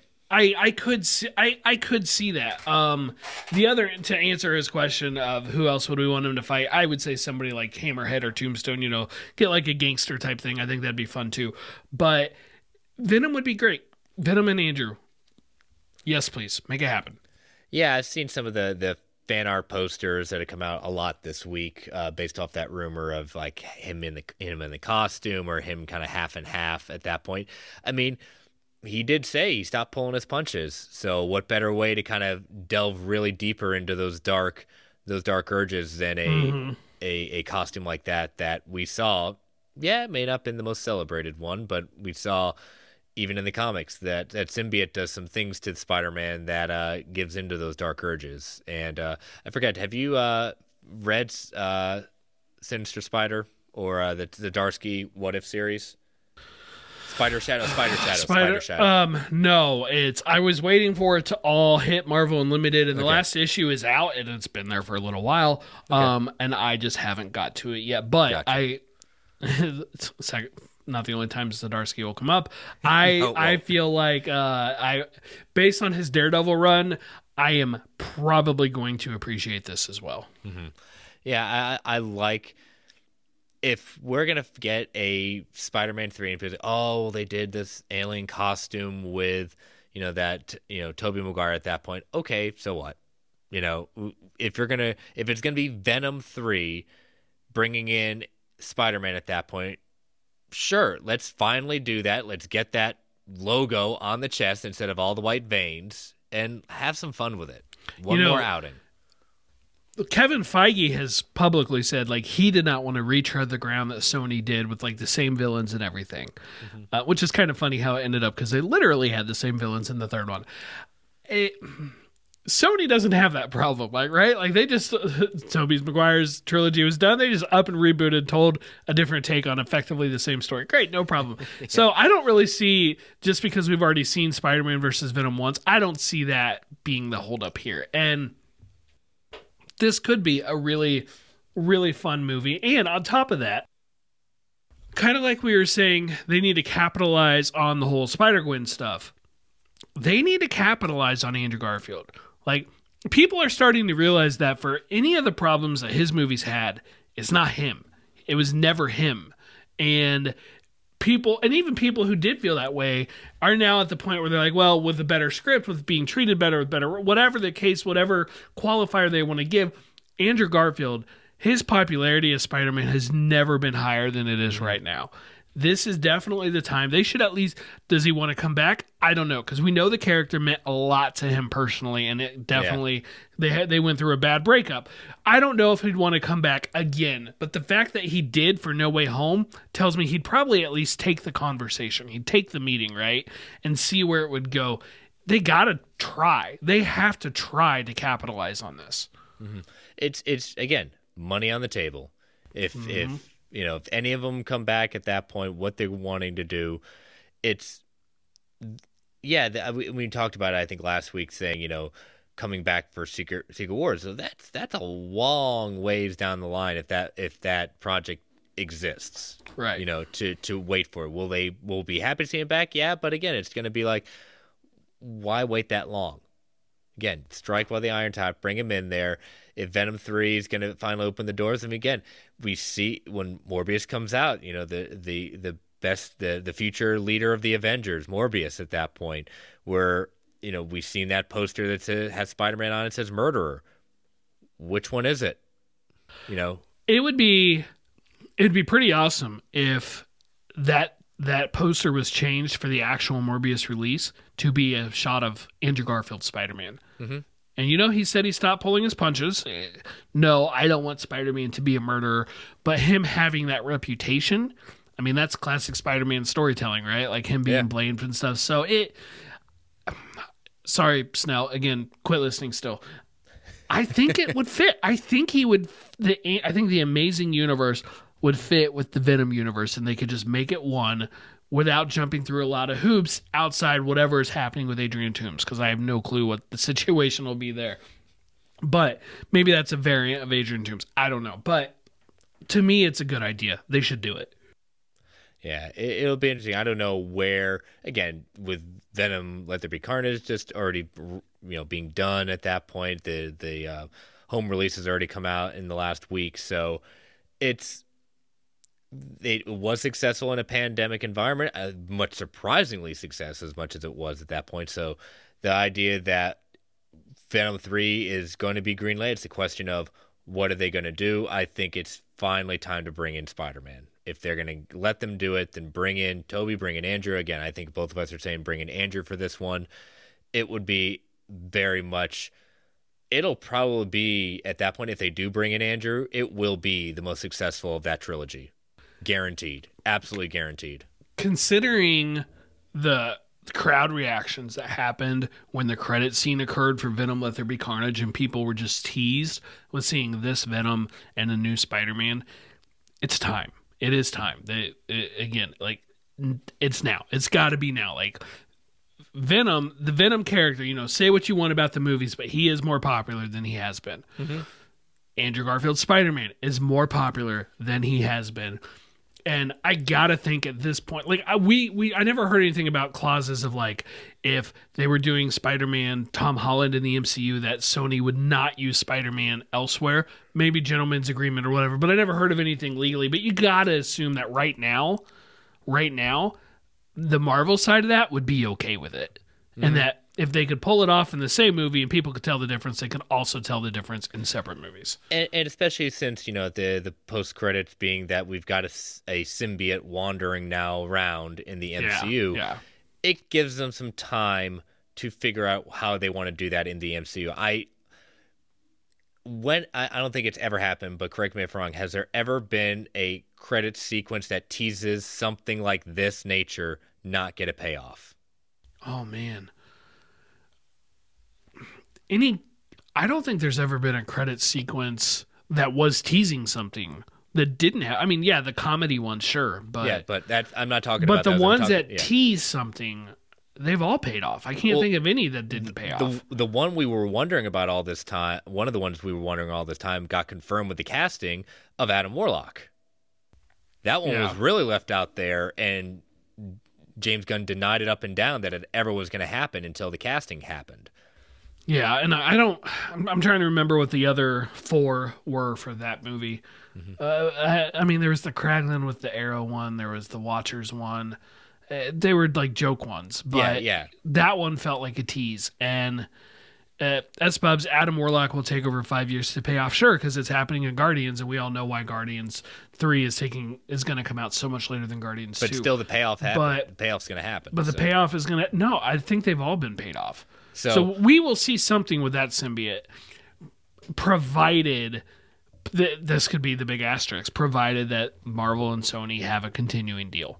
hmm Yeah, and and here here's the thing, like you said, provided that, but the fact that that that that was a joint project that allowed that to happen says there has to have been something in place to allow that to say, oh, we're just going to leave that there and let you do it. No, that's dumb. That's And dumb. they, That- they haven't let you know they haven't formally announced anything yet, mm-hmm. and I'm still waiting for that. But both Feige and Pascal have said we're working together. It's great. We're doing more. So it, it's definitely more likely than not. Yeah. So, but all right. I hope you all enjoyed our our these this lovely rumor train at that. And people say, well, you talk about rumors on the show all the time. Yeah, but not to this extent. Some of these probably wouldn't make our cut. Not usually. from Giant Freaking Robot or whatever they're called. yep. I think it was just too good not to pass up at that point. So, all right. So we'll let us take an ad break as we transition to uh, feedback from last week and listener questions. You know, it's, it feels good to say that feedback from last week and listener questions. God, it's good to be back to that. It, it is. No more spoiler version here. Exactly. So, all right. So, listeners, again, these ads help keep the lights on in the Geek Ultimate Alliance network. We don't get to choose what ads come on, and they could be a bit loud. So, I'll give you that three count to turn that volume down. Three, two, one. We'll be right back. Lucky Land Casino asking people what's the weirdest place you've gotten lucky? Lucky? In line at the deli, I guess? Aha, in my dentist's office.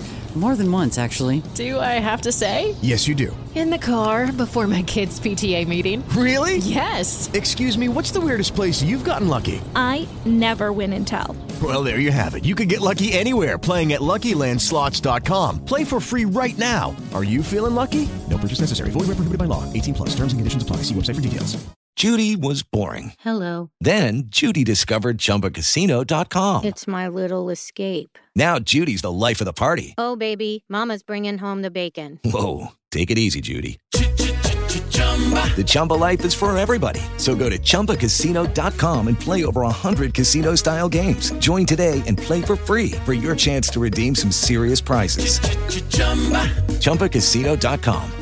No purchase necessary. Void where prohibited by law. 18 plus terms and conditions apply. See website for details. With the Lucky Land slots, you can get lucky just about anywhere. This is your captain speaking. Uh, we've got clear runway and the weather's fine, but we're just going to circle up here a while and uh, get lucky. No, no, nothing like that. It's just these cash prizes add up quick. So I suggest you sit back, keep your tray table upright, and start getting lucky. Play for free at LuckyLandSlots.com. Are you feeling lucky? No purchase necessary. Void where prohibited by law. 18 plus terms and conditions apply. See website for details. And I see Phil Barker's in the chat. Hi, Phil. Thanks for joining us at that point. As he says, it's also good to uh, know that Kevin Feige and Amy and and uh, Pascal are working together. Yep, we'll hopefully keep that going. So, all right. So we had a you, you put out uh, the the usual call for questions. You showing you shown the Spidey signal at that point, and we got some interesting ones. Yeah, you know, we had the aforementioned one from JDP, and then we had this one from uh, apparently Bruce Wayne uh, at D Smith with two H's, one one two nine on Twitter. Is Captain America alive? Will we see Rogers again? And if so, where do you think we will see him? Well, he's on the moon, um, as many people have said at that point. Um, you know, earlier this year, we we did hear, you know, from the trade. I can't remember which trade. with Deadline, Variety, Hollywood Reporter said that Chris Evans was coming back at that point. In what capacity, it was not said. Human Torch. Human t- again. I I put that in our GUA chat. The uh, the portal opens and we see. Uh, I mean, there's the, there's like the meme going around of like just imagine a multiverse of madness. Portal opens. Chris Evans walks out and he says flame, on Flame on. on. it's like yes, I'm into it. Do it. Make it happen. Yes, it, it it'll be fun. I I I've been doing this for a while, and I and a lot, and I'm not the only one who says it. Yeah, bring back Steve Rogers, but bring back Hail Hydra. You know, Mm, Yeah, I, I would agree with that. You know, where are we going to see him again? My initial my initial thought, Human Torch jokes aside, but Steve Rogers was Captain America four. That was my initial thought. Mm-hmm. But then I started to wonder, would that take away from Sam Wilson? Would that take away from Anthony Mackie, you know, suiting up as Captain America in the movies for the first time? I don't know. I, I say I say yes, it would. If he's going to stand, i- i- as I said before, Captain America Four is a Sam Wilson movie. It, it needs to be. That's that that whole part of Steve's shadow was all Cap. It was all Falcon and the Winter Soldier. That was a big part of that series. Okay, we're done with that. He's that Captain America Four is Sam being Captain America all on his own, and what what comes with that.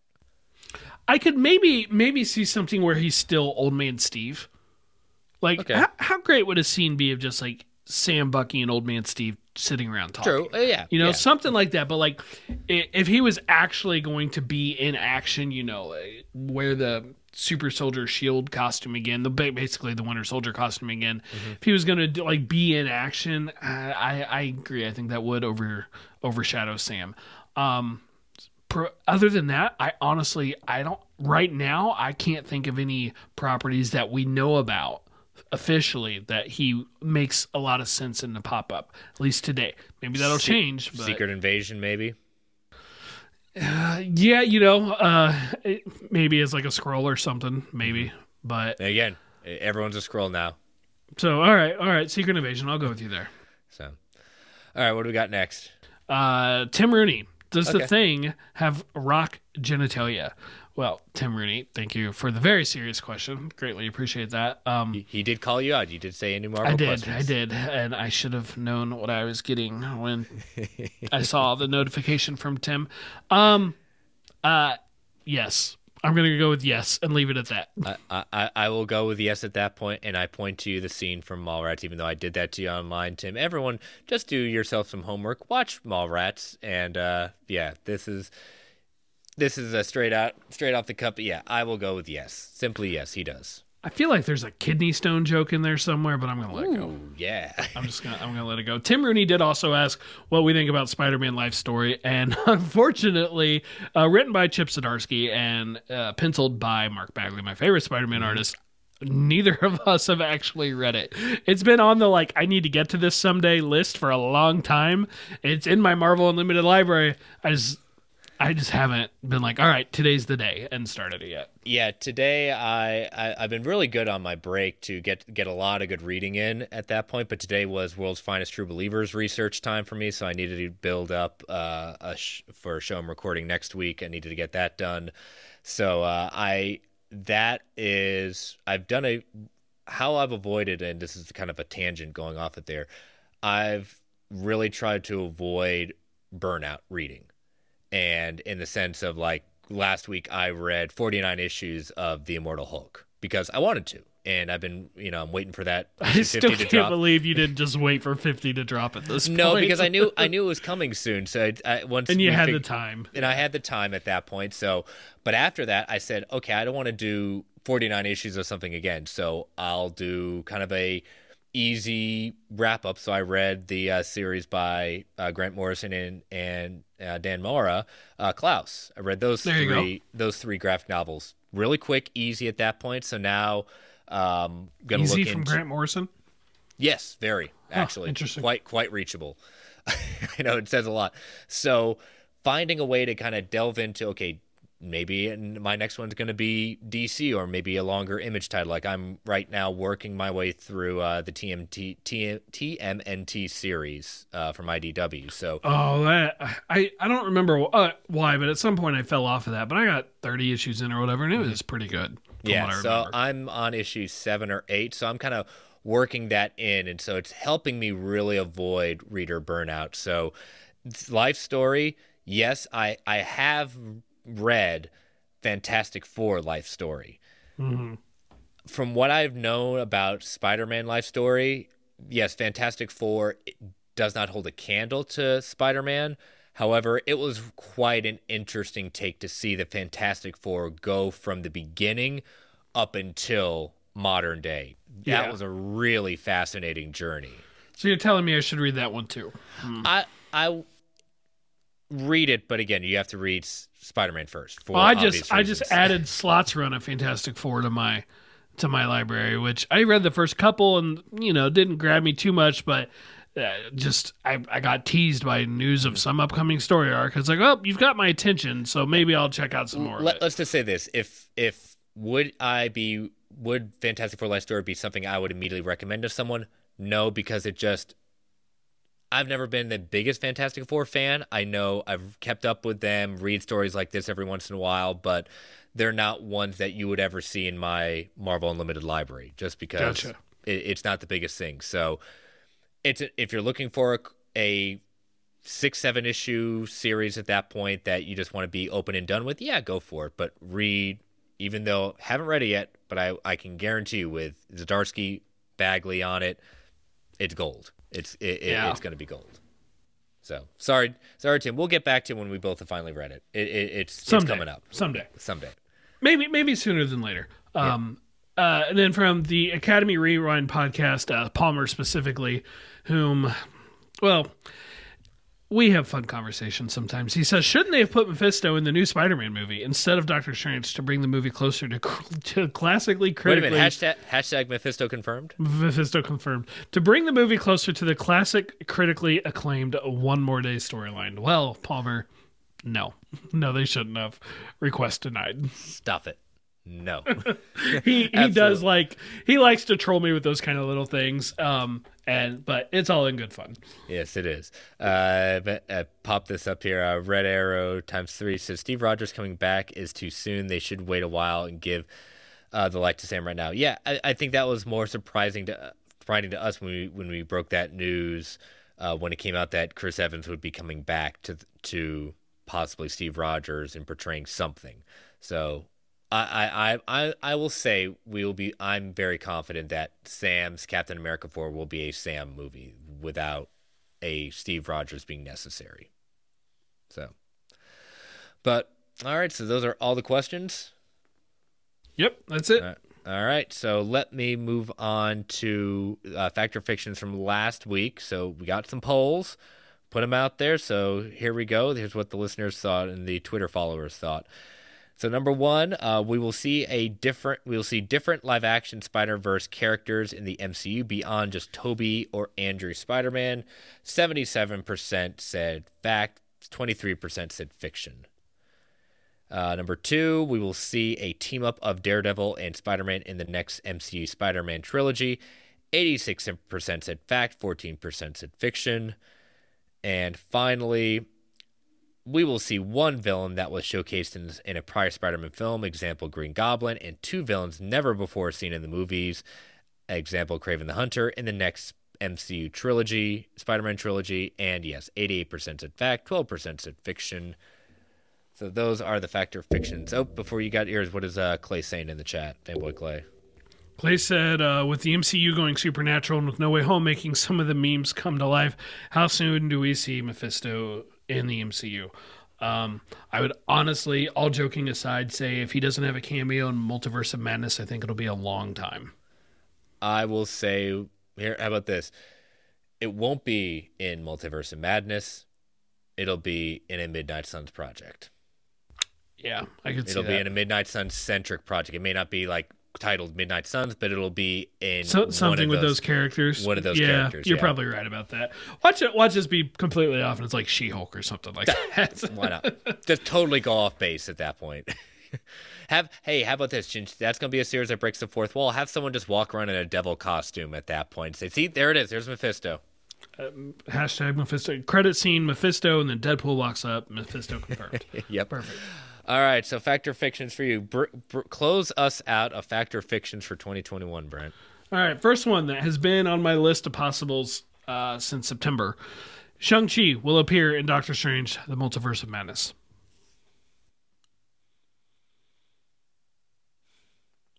I will say fiction. I will say fiction. Just not again. Would I love to see it? Yes. I I think. I don't think you need Shang Chi in this movie. I ultimately am going to have to to concur with that. I initially I thought, well, maybe with Wong and stuff and the way they were recruiting him, but I ultimately I'm going to say fiction, but I would love for it to be fact. Not- mm-hmm. you oh, know, Oh, not- yeah. It doesn't even have to be massive role, you know, just a little cameo, just a little pop up, you know, hey, we need to check out those rings again for something. But ultimately I am going to go with fiction. Yeah, Philip Barker also Philip Barker disagrees with us saying fact. Red Arrow says fiction, so we're dividing the audience at that point. Again, Well, one of both you is right. Would, would, one of one, yeah, exactly. would, would heart wants it, head saying no, not not right now. All right, number 2. Kazi will appear in Echo, meaning he did not die in Hawkeye. Yeah, um, we didn't. We, if you go back and look, you don't really like it. Kind of cuts away, like the way it was all left. It was a little ambiguous. So I'm like, ah, all right, I'm gonna put this in there. Yeah, Kazi coming back. Yeah, I could see that being kind of a episode three or four kind of thing, like coming back to kind of take revenge or you know using it. You know, Kingpin coming back and using him at that point. So yeah, sure.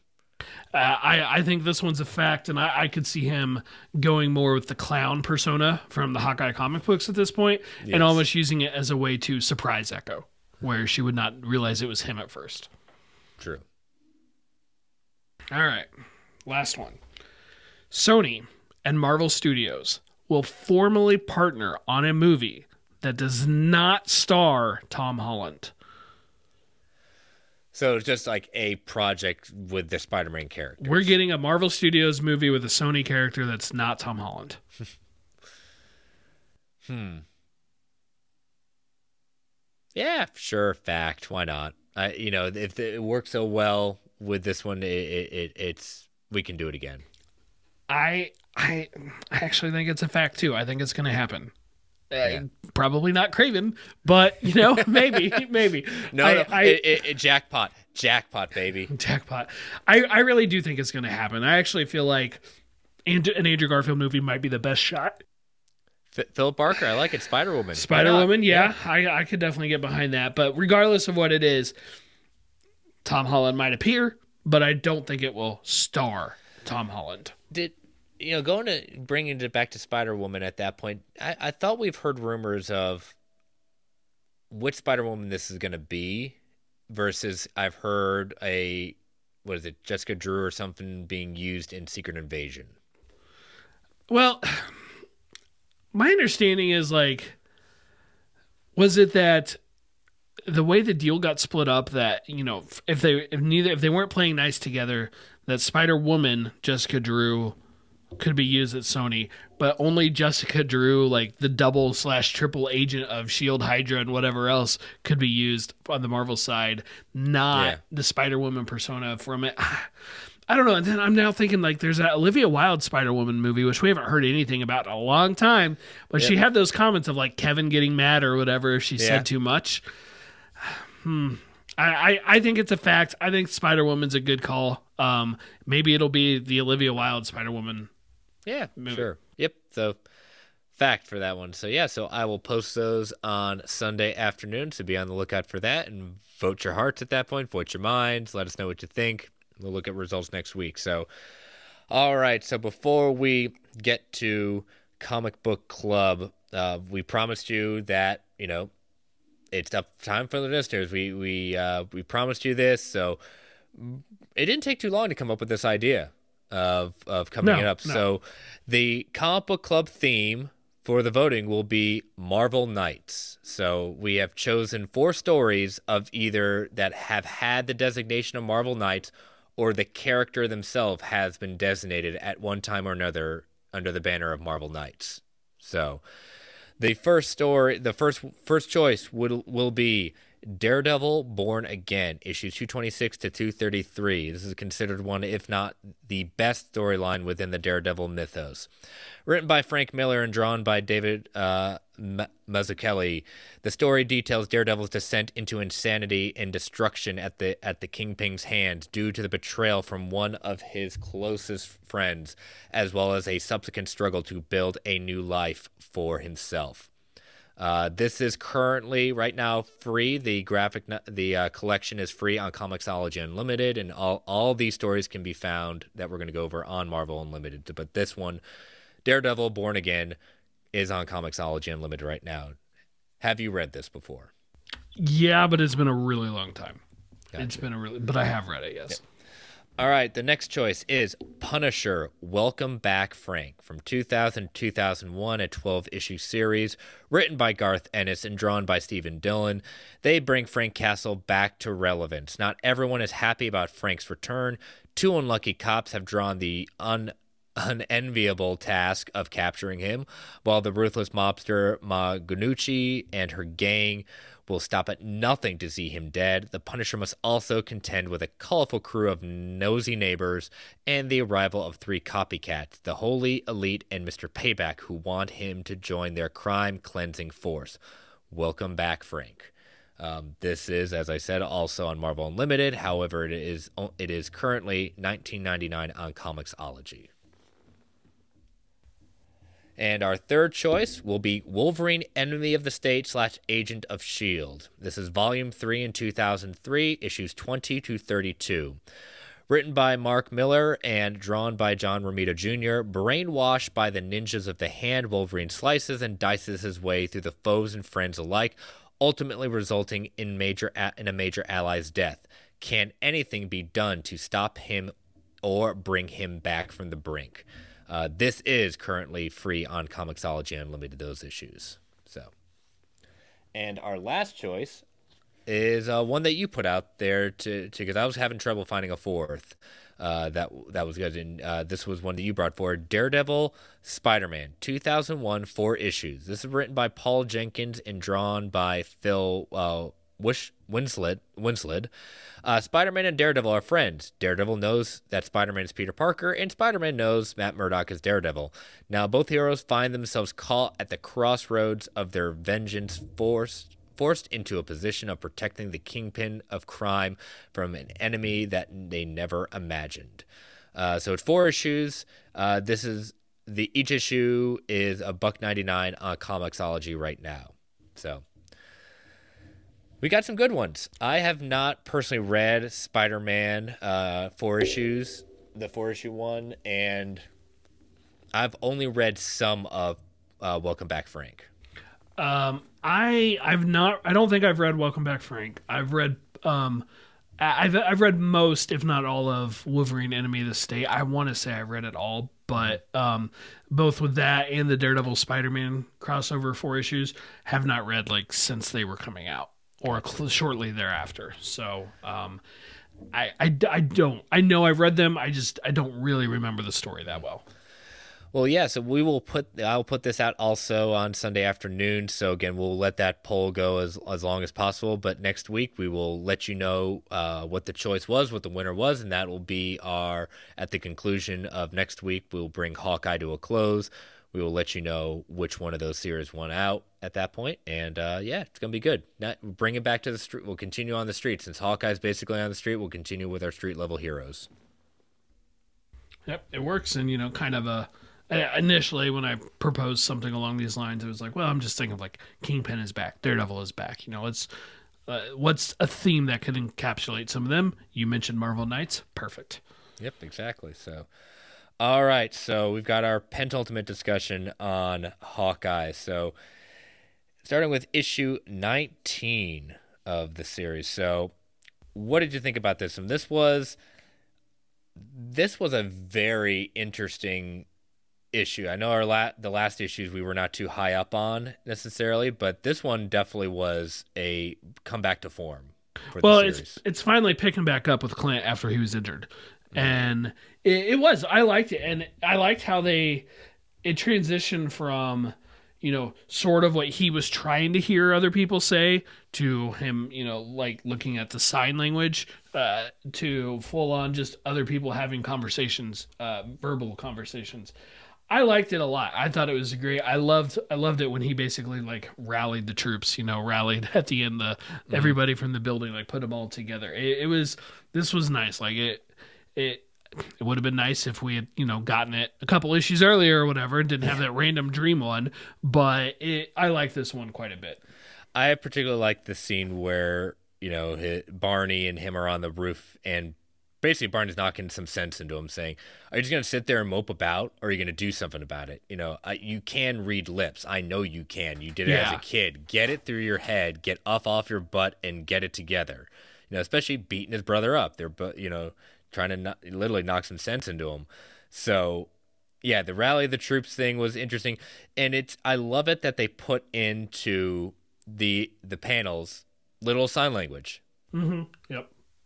So, and I I love the idea that as he's rallying the troops, him and Barney are taking it to the tracksuits, and as you see, as they're rallying the troops, you see both of them burning down cars, beating up the tracksuits, going into these clubs. And I love it that he, he at the end he's calling Jess says, "Sorry, I need your help. I need everyone's help. We went and found a little trouble tonight." Just a little. That's all. No big deal. So, yeah, this is coming to a very big. I'm already sensing a big fight coming as a result of this. So, um, any any other big moments from this issue before we head back to uh, the West Coast with Kate? No, I'd say that covered it for me. All right, so Kate on the West Coast, uh, she is left in a pretty big predicament, being that uh, the person, the guy that keeps on she keeps on seeing in the store, has been killed, and you know we start seeing that Madame Masque has come back really to the forefront and uh, coming after Kate hard. Yep. Yeah, this I this has been a good story for Kate, but I do miss her presence with the Clint side. Like I I do feel like it lost a little something when they got split up and when they left. Um and so I I got to presume at this point that they are going to come back together for, you know, the final issue or the final two issues, especially based on how this one ended with her seemingly going back, assuming she's able to make it out of LA because she was, you know, allegedly cursed or whatever. I, I look forward to seeing that, but it, it has not been a bad story arc. No, it hasn't. It was rather humorous of her trying, you know, portraying the the female getting sushi eaten off of them by these uh, interesting individuals as Yeah, yeah. as she basically says, if I catch any one of you looking at me at this point, you know, she, you'll you'll you'll basically be dead. But you know, she even though she has gotten her training and things like that, I, I do. She's not perfect, just No, like Clint. no. Like she she very much is like Clint in the sense of like, yeah, they they her their cockiness can sometimes get the better of them. However, when she gets down to knowing Madame Masque is in on this whole thing, that uh, she goes after him and goes after him hard, takes down her place, goes after all the different people. When she finds out basically that the guy really isn't dead from the convenience store, and they bring this whole idea, oh yeah, they've been dealing in bodies all the time to kind of move consciousness back so the rich can continue to staying rich and alive forever. Yeah, totally, totally normal, you know, standard operating procedure. Yeah. But the thing, the big shocking fact is that uh, her father is on Madame Masque's payroll. Mm-hmm. and, and basically, you know, her calling her dad as she's heading back, saying, "You know, I don't want anything from you. I'm just telling you, you're going down. You know, this whole operation is going down. You're going down with it." Pretty much. Be uh, nice to see that confrontation. Mm-hmm. All right, so we will bring this series to a close next week, and we will see exactly how this all shakes out for the Hawkeyes, as it were. But all right, so volume 87 in the books. We bring 2021 to Marvel Alliance to close. But before we say our goodbyes, um, I know Brent will echo this, but I'll start it off by saying, listeners, viewers, thank you. Thank you, thank you, thank you so much for making this year a, a bang up year for us as Marvel Alliance. Um, from you know the shows at that point, you know we we said you know we said goodbye to Mr. Snell.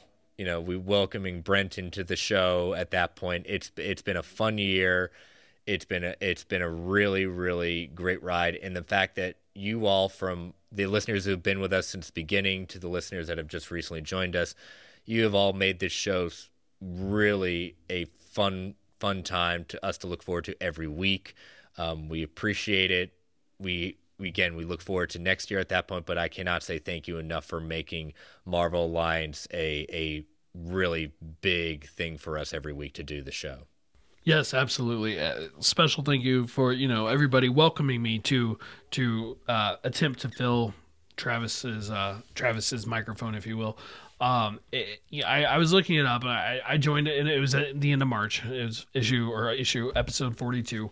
Um, so I've been around for half the run of the show overall, but it it's been a lot of fun, and it was a lot of fun to have this show and to talk with the listeners and going through all the Disney Plus shows and everything weekly. So yes, I agreed. Thank you so much for an awesome uh, 2021 from the podcast standpoint, and uh, looking forward to next year as well. Yes, let's do this. So let us uh, bring this episode to a close. So again, want to thank our sponsor, OrganicPriceBooks.com, for all those all the uh, omnibus collected edition needs. Use that code MarvelGUA at checkout for two dollars off every single order. Again, thank you for being a sponsor to the show. And uh, I saw someone, I saw someone. Uh, oh, never mind. But uh, yeah, Brent, tell people how they can follow you and plug your show. Sure, Brentech Prime on Twitter, same on TikTok. Been having fun screwing around with that app. Um, other shows, Fans Without Borders. Our next episode will be our annual unpopular opinion. So you have a few more days from the time you hear this. If you want to submit one to me to be read on Fans Without Borders, send it in. Definitely. And uh, so you can find me on Twitter at Chris Balaga. You can uh, follow my other show, World's Finest True Believers, at Finest Believers. You can follow this show on Twitter at Marvel 8 Podcast. You can email the, the show at Marvel Alliance Podcast at gmail.com. You can follow the Geek Ultimate Alliance Network at GUA Pod Network. Feel free to tweet, email if you want to provide feedback, ask questions. Continue to rate and review Marvel Alliance and Apple Podcasts, Spotify, or whichever platform of choice may be. Thank you all for listening. Stay safe out there. Happy New Year, everyone. Be safe. We've got a great 2022 coming at you. And as Stan the man would say, Excelsior, true believers.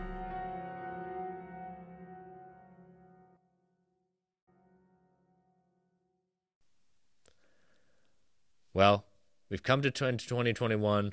We've seen a lot of comic book movies. We have. And, You're going to so, make me do this, aren't you? I am going to make you do this. We, we, uh, it, it, again, it's it's it's fun. Everyone has lists. We did some lists last week. Let's conclude our list at that point of ranking the 2021 comic book movies that we have seen. That we have seen. So this includes Marvel and DC. We will start from the bottom up what is your last what is again what is your at the number seven for you? While there are movies on this list that I would rewatch less or be less likely to rewatch than this one, if I'm looking at overall quality of the movie and everything, I'm going to have to put Venom in the last spot. Venom, Let There Be Carnage. As I will as well. I think one of my biggest things was did I enjoy the fight sequence that happened? Yes. Was the movie incredibly short? That could have done a lot more. It was. So this is probably one that I'll probably see maybe one one or two more times in the next year, but definitely one that I say, hey, I get, I want to see Venom. Let there be carnage. Not there. I mean, maybe before uh before the next Venom movie, do a rewatch or something. yeah, probably. All right, what's at your number six? Uh, number six, I'm gonna go Suicide Squad. I liked okay. it. I liked it quite a bit, but um, ultimately, I got to go there. I, I mean, I just for me, probably the biggest overall hangup with that movie is I just didn't care about most of the characters going into the movie. And while I did care about a couple of them coming out, that's I mean, that's what it boils down to for me. Gotcha. Uh, mine is Eternals. Uh, really enjoyed. This was a very, as we've said before, a lot to chew on. A lot of characters to introduce. I, I, the more I sit on it, I cannot wait for when I do my second rewatch when it comes on Disney Plus. I think I'll uh, it'll grow in appreciation again. It just because it's number six doesn't mean again like we say with all these. Some of them maybe just a little bit more than others. I think that this movie will grow in appreciation as we see where the Eternals really fit into the MCU right now. Yeah, that's one that'll probably it'll probably age well. Mm-hmm. Um all right, well, number five for me because we're theatrical only, right? We're just sticking with theatrical.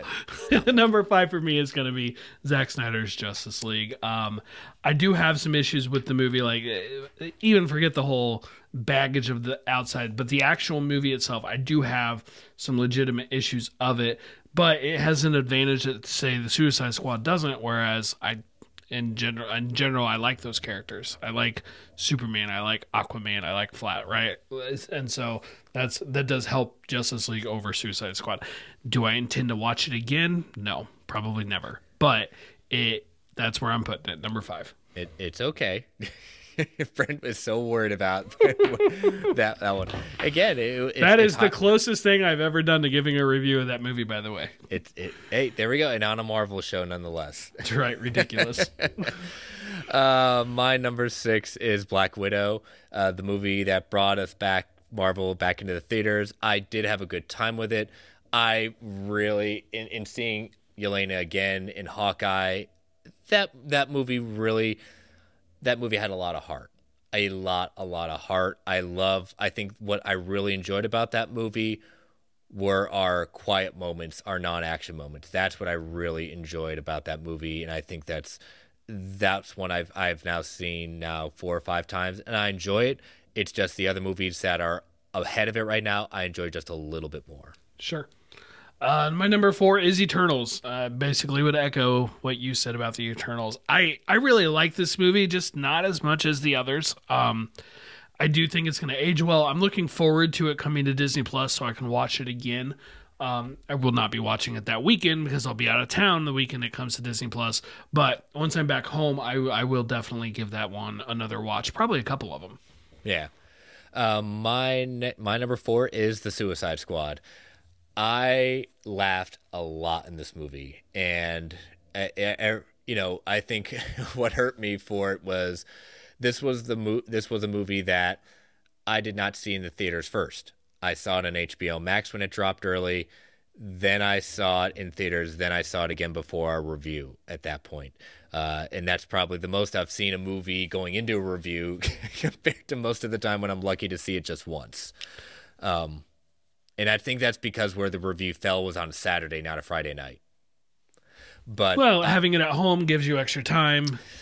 It does. It I does. Mean, uh, I, uh, I, go ahead. Go ahead.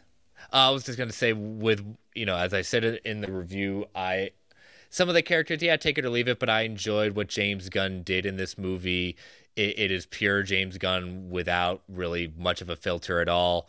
Uh, the interactions between Peacemaker and Bloodsport was great. I enjoyed Ratcatcher. It, it's a fun movie. It was a lot of fun seeing it, and, and I know uh, Aaron had a great time watching it. We do talk about it from time to time, so it, it has stand uh, stand the course of remembering for me. That is one that I saw it in theaters.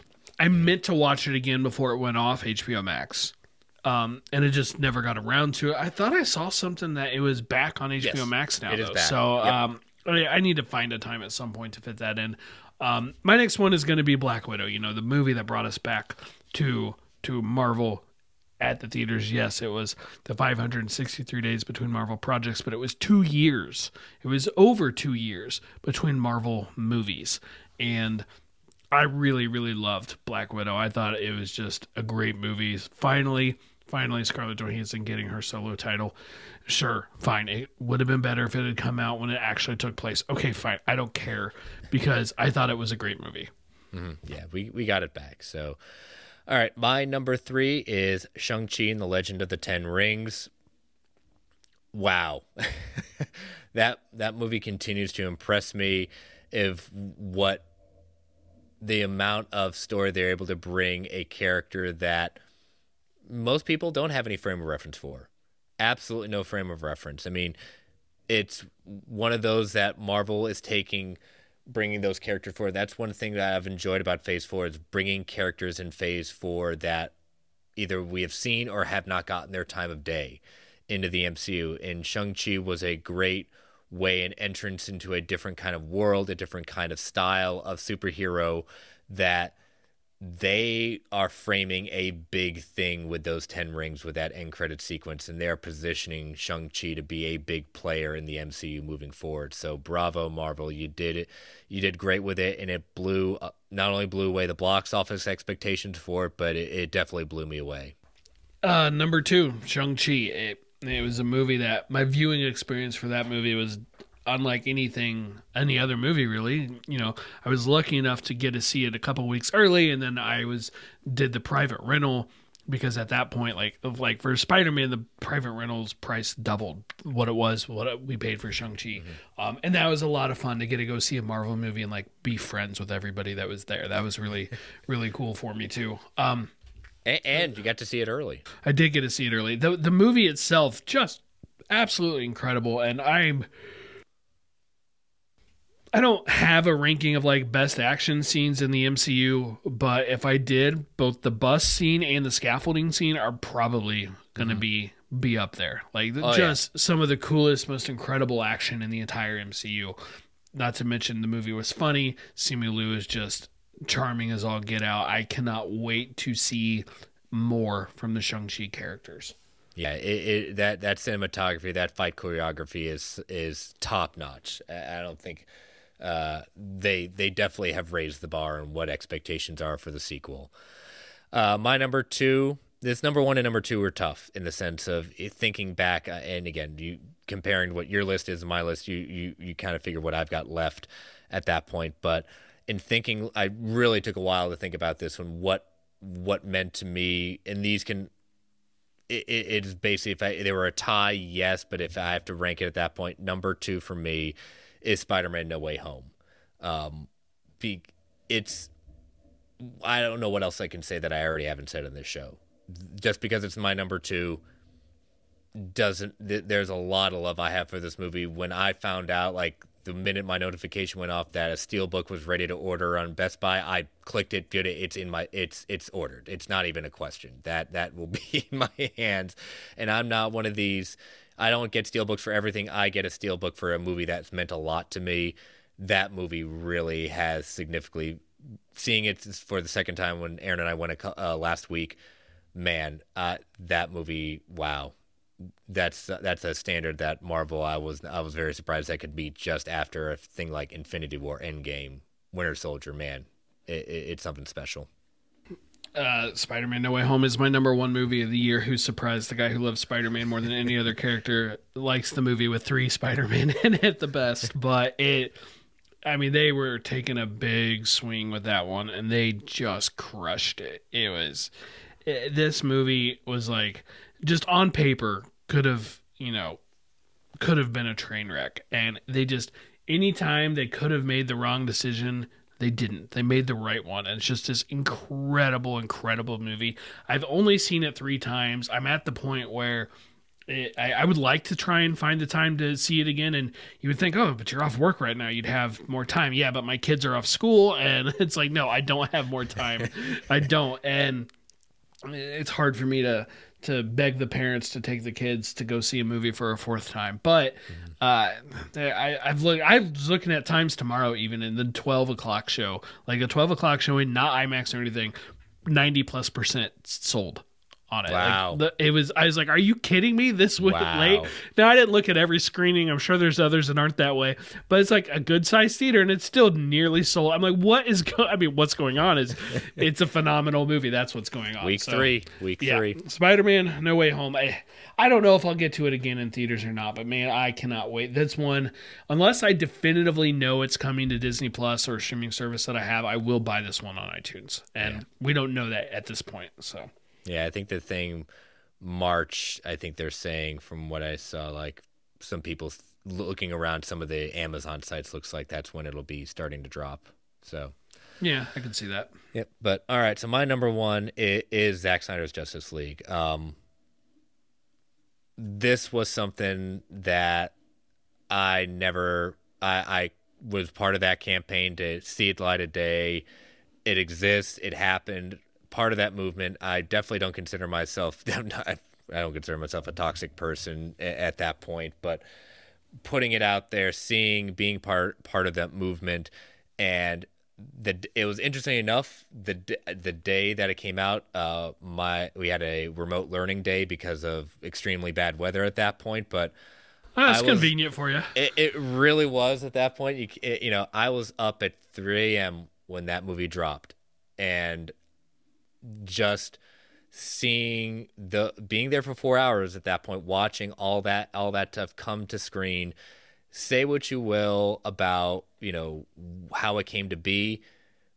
Uh, bravo to Zack Snyder in getting at least if this is the last time we see him directing in in the DC DCEU. He put it out there at that point. I I've revisited that movie five or six times. I that will always be something that really rung a lot home to me. And to have Zack Snyder's Justice League and Spider Man No Way Home in the same year, I man, it, it, it was something special. So, but all right, so that is our ranking. That was our 2021 comic book movie ranking at that point, and uh, we got a fun year coming up, everyone. It's it, it new Disney Plus shows, new Disney mo- new uh, MCU movies. The Legend of Morbius headed our way soon. Yeah, we start off in January with the the hierarchy of the MCU is about the Marvel universe is about to change. The new Avenger the the best Avenger Morbius will be coming. So 29 days. There we go. Days. I'm waiting for those tickets to go on sale. Let's go. Let's go. All right, everyone. Again, happy New Year. We'll see you. We'll see you next week. Bye bye. See you later.